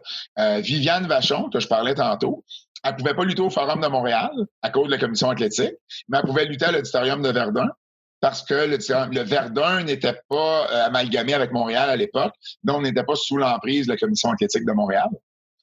Donc, euh, wow, ça me flabbergasse tout ça. Donc, imagine, imagine les combats mixtes comment c'était. Bon, à un moment donné, les combats féminins ont été acceptés, mais là, on n'était pas rendu à accepter les combats mixtes. Alors, Lufisto, elle fait comme non, non, mais ça marche pas, là. Là, vous m'empêchez, moi, de gagner ma vie. Vous m'empêchez de, de, de, de, de une performance, de, de, faire des arts de la scène. C'est pas pas du sport, là. C'est, un art de la scène. Vous devriez même pas, à la limite, régir ça. Et là, en plus, vous m'empêchez de, de, de, faire ce que je veux faire. C'est atteinte à mes droits elle a poursuivi la commission athlétique de l'Ontario. Et c'est probablement le combat, c'est probablement le plus gros combat qu'elle a gagné de sa vie. Non seulement la commission athlétique lui a donné raison, elle a arrêté de régir la lutte professionnelle après ça. Bien joué. Ça. Donc, elle est, elle est vraiment, ben oui, elle est vraiment reconnue comme une pionnière dans le milieu.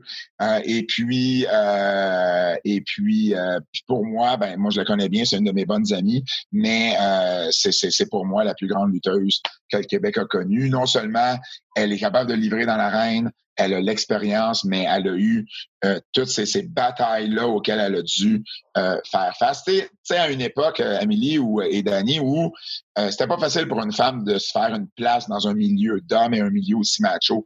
tu sais, une femme, si elle voulait se faire accepter dans un vestiaire de lutte, fallait que fallait qu'elle accepte bien des choses. Puis des mauvaises blagues, là.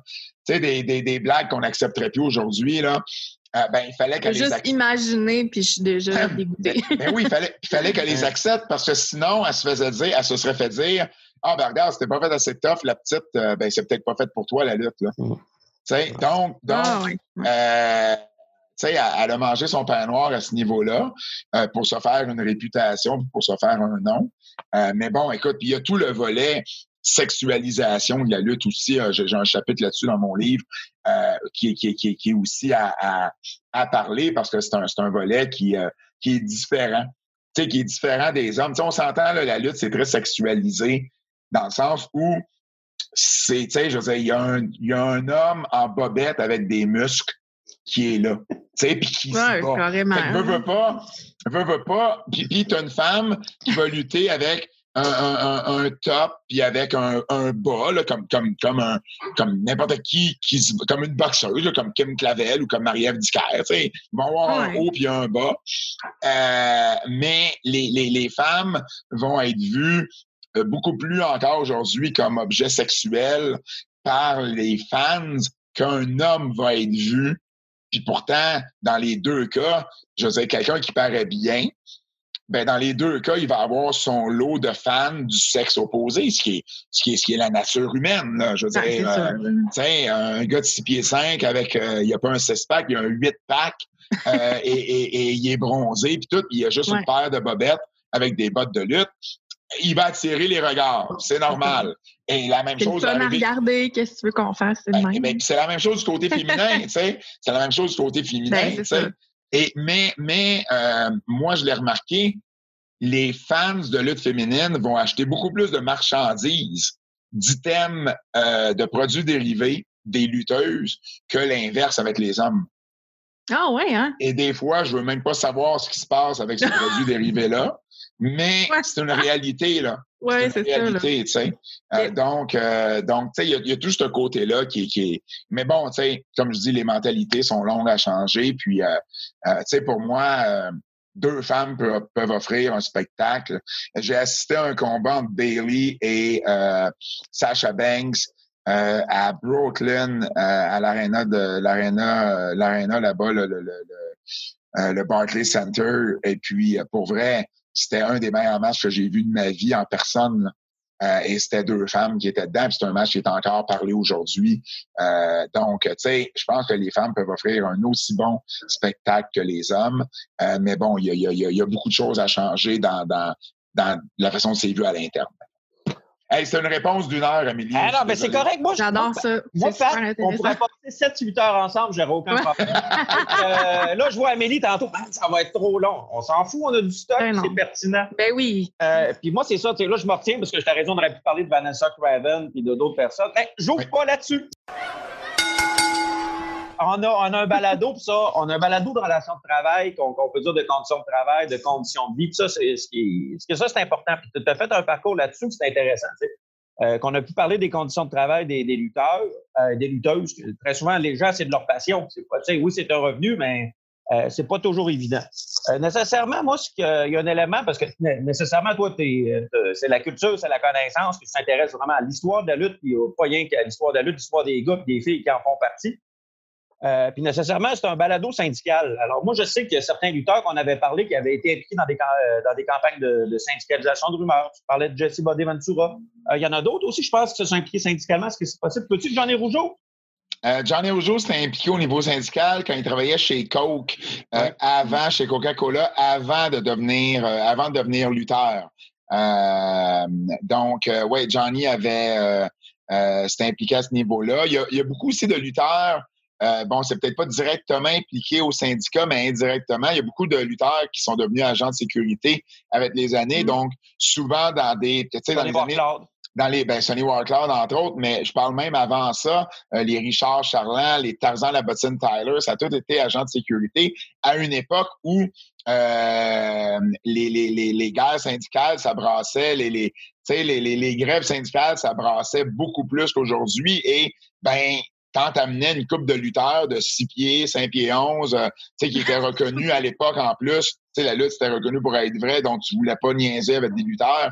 Donc, il y en a beaucoup là-dedans. Paul Leduc a eu une agence de sécurité euh, pendant, a été directeur d'une agence de sécurité pendant longtemps. Puis c'est justement, quand il y avait des grèves, là, euh, euh, dans le milieu syndical, là, ben, souvent, il y avait des lutteurs qui étaient amenés en renfort pour, pour, pour, pour, maintenir la sécurité là, des gens pas tout le temps du bon côté, mais bon, c'est ma, ma, position. Ça, ça se peut. Ça, ça se peut, par exemple. Je n'aimerais pas de nom, mais euh, tout le temps de respectabilité et intégrité du milieu.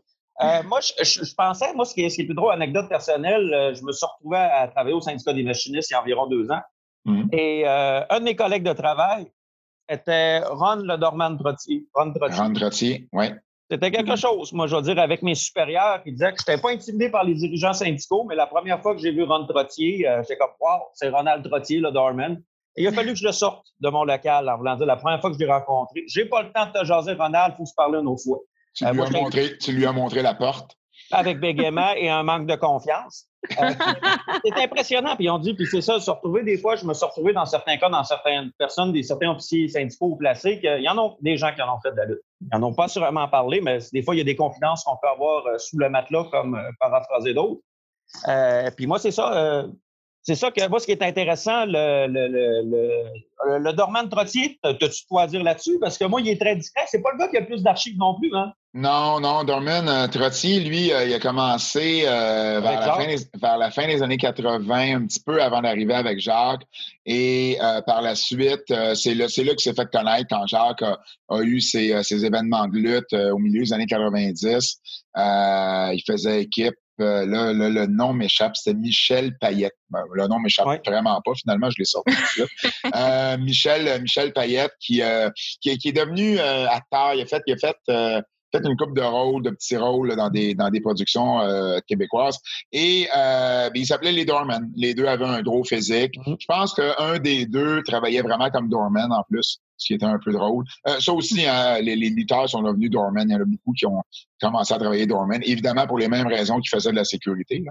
Euh, et puis, Mad Dog Vachon, à son époque, avant de devenir lutteur, c'était considéré comme le, le le meilleur portier en ville. Là. Il gagnait toutes ses batailles. Puis euh, le père de Jacques et de Raymond Rougeau, Jacques Rougeau Seigneur aussi, était considéré comme, on les appelait les videurs dans le temps. Là. Il vidait le club sur un maudit temps. Euh, mais euh, mais, mais c'est ça. Donc, ouais, les Dormans, ça n'a pas duré énormément longtemps mais c'est un nom qui est qui, qui m'est quand même très familier là, parce que justement dans les années 90, il était il était il travaillait pour Jacques, mais ils, ont, ils ont jamais eu une carrière là, plus que local avec, euh, avec Jacques ici. Ben, je sais, je pense que c'est affronté King Kong Bundy, quelque chose de genre, une affaire comme ça, c'est ce que euh, Ouais, c'est possible. Écoute, euh, King Kong, Jacques l'avait fait venir une fois ou deux, King Kong Bundy, euh, qui était un lutteur, Amélie, pour ta connaissance personnelle, de genre 350 livres, chauve, qui était assez impressionnant, qui avait eu une grosse run avec Hulk Hogan dans les années dans les années 80. Wow. Ben, anecdote, moi, là-dessus, puis je vais te repasser la POC, Amélie. Moi, j'ai eu un tournoi demandé pour des œuvres caritatives qu'on avait fait des levées de fonds. Et euh, j'avais Ron Trottier dans mon équipe de baseball, de, softball. Et euh, on avait un problème. Euh, il n'y a aucun gars qui faisait. Il y avait trop des grosses mains. Alors, il a fallu défaire un gant. Je ne sais même plus s'il a joué avec un gant, mais je sais qu'on est obligé de défaire un gant, de défaire les, coutures pour être capable de rentrer de quoi parce que c'est ça. Il n'y a rien qui rentrait. Il y, avait de la, il y a de la palette, comme on dit. Une chance que tu n'as pas eu le géant ferré dans ton équipe. Tu aurais manqué de oh. cuir. ben, il n'y a pas besoin. Lui, sa main est un gant, dans le fond. Exact. Il fait juste attraper le manche. Exact. Bref, euh, Pat, euh, je pense qu'on va conclure là-dessus. Euh, je te remercie tellement d'avoir pris le temps euh, de nous jaser aujourd'hui. C'était super intéressant. J'ai appris plein de choses. Euh, puis merci, Dani, aussi, de t'être prêté au jeu. C'était très cool. Si, je peux, si je peux ajouter en terminant, Amélie, ce qu'on oublie souvent du monde de la lutte, c'est un, un métier, c'est un job. Euh, et, quand on commence à regarder ça à l'interne, c'est pas tellement différent de n'importe quel autre métier. Il y a, y, a, y a, des jeux de coulisses, euh, il y, a des, y a des querelles internes. C'est pas tous les employés qui sont mis ensemble. C'est pas mm. tous les employés qui s'entendent comme dans un milieu de travail normal. Il y a des, il y a des, euh, il y a des, euh, des conflits de travail. Il y a des, il y, a, des, bon, on a parlé d'un paquet de choses, je trouve aujourd'hui, qui, qui concernent les relations de travail, qui concernent les droits des travailleurs, qui concernent euh, le, le, niveau syndical, qui concerne bon un paquet de choses, l'équité homme-femme qu'on mm-hmm. voit et qu'on retrouve dans tous les autres milieux de travail. Ben et des fois, j'ai l'impression qu'on oublie que la lutte, ben c'est une business, c'est un, un, un job comme, puis il y a des parallèles à faire avec n'importe quel autre emploi, n'importe quel autre corps de métier. Euh, et euh, il ne faut jamais perdre ça de vue. Puis des fois, je trouve qu'on l'oublie trop souvent. Tu as bien raison, Pat. Si on veut te suivre, on va où? Qu'est-ce qu'on fait? On tape quoi sur Google? Vous tapez le nom qui est en dessous. Ah, non, vous ne le voyez pas. J'ai toujours l'impression ben qu'on zoom. On ne verra pas. on ne verra pas. Vous, vous comme, comme on ne voit pas ta figurine de Kevin Owens, Danny, en ce moment, vous tapez Pat Laprade. Euh, Pat, parce que mon vrai nom, c'est Patrick en passant, mais euh, Patrick sans K. Et tout le monde met un K à mon nom. Alors, ah. euh, ça me fatiguait, donc je me suis dit avec Pat que personne n'était pour mettre un K à Pat. Donc, vous tapez Pat Laprade, Facebook, Instagram, Twitter, euh, et si vous êtes intéressé par euh, un ou plusieurs de mes ouvrages, euh, peut-être entre autres le livre sur l'histoire de la lutte féminine, qui est malheureusement seulement en anglais parce que le marché québécois est pas assez fort à ce niveau-là pour avoir une, une, version francophone, mais on parle d'un paquet de sujets qu'on a parlé tantôt, Amélie. Ben, ça s'appelle Sisterhood of the Square Circle. C'est disponible sur Amazon.ca, publié par ici W Press. à défaut d'être une maison d'édition québécoise, c'est une maison d'édition canadienne. Euh, évidemment, mon plus récent peut-être le géant ferré à l'approche des fêtes. Euh, le géant ferré, la huitième merveille du monde, qui est, disponible partout en librairie, qui fait un excellent cadeau euh, pour le temps des fêtes. Ah, c'est bien dit. On approche Noël, justement, envoyer ça par la poste parce qu'on ne pourra pas le remettre en main propre. Donc, non, on peut pas, on peut pas célébrer, on peut pas se rassembler, mais on peut se ben donner des cadeaux. Hein? On peut ben, ça, c'est vrai. Je suis tout à fait d'accord. C'est euh, dans ma liste de souhaits. Merci, Pat Laprade. Merci à toi. Merci encore une fois. C'était un plaisir d'être rencontré. Merci, Pat. Bonjour à tous, Max le producteur avec vous. Donc, je voulais vous introduire la chanson cette semaine euh, qui sera My Way de Frank Sinatra. Et c'est en l'honneur de M. Pat Patterson qui est malheureusement décédé la semaine dernière. On voulait lui rendre euh, hommage euh, en cet épisode qui, qui parle de la lutte. Si jamais vous voulez en apprendre plus, Bertrand Hébert, dont il a été fait mention lors de l'épisode, a fait un livre qui s'appelle Accepted How the First Gay Superstar Changed WWE WWE. Donc, vous pourrez en apprendre plus sur euh, cette icône de la lutte au Québec. Et sur ce, je vous dis à la semaine prochaine.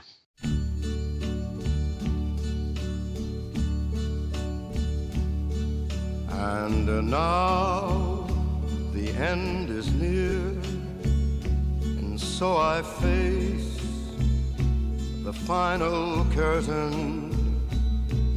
My friend I'll say it clear, I'll state my case, of which I'm certain. I've lived a life that's full. I traveled each and every highway and more, much more than this. I did it my way. Regrets, I've had a few, but then again, too few to mention. I did what I had to do, saw it through without exemption. I planned each charted course, each careful step along the byway, and more, much more than this. I did it my way. Yes, there were times I'm sure you knew bit off more than I could chew. But through it all, when there was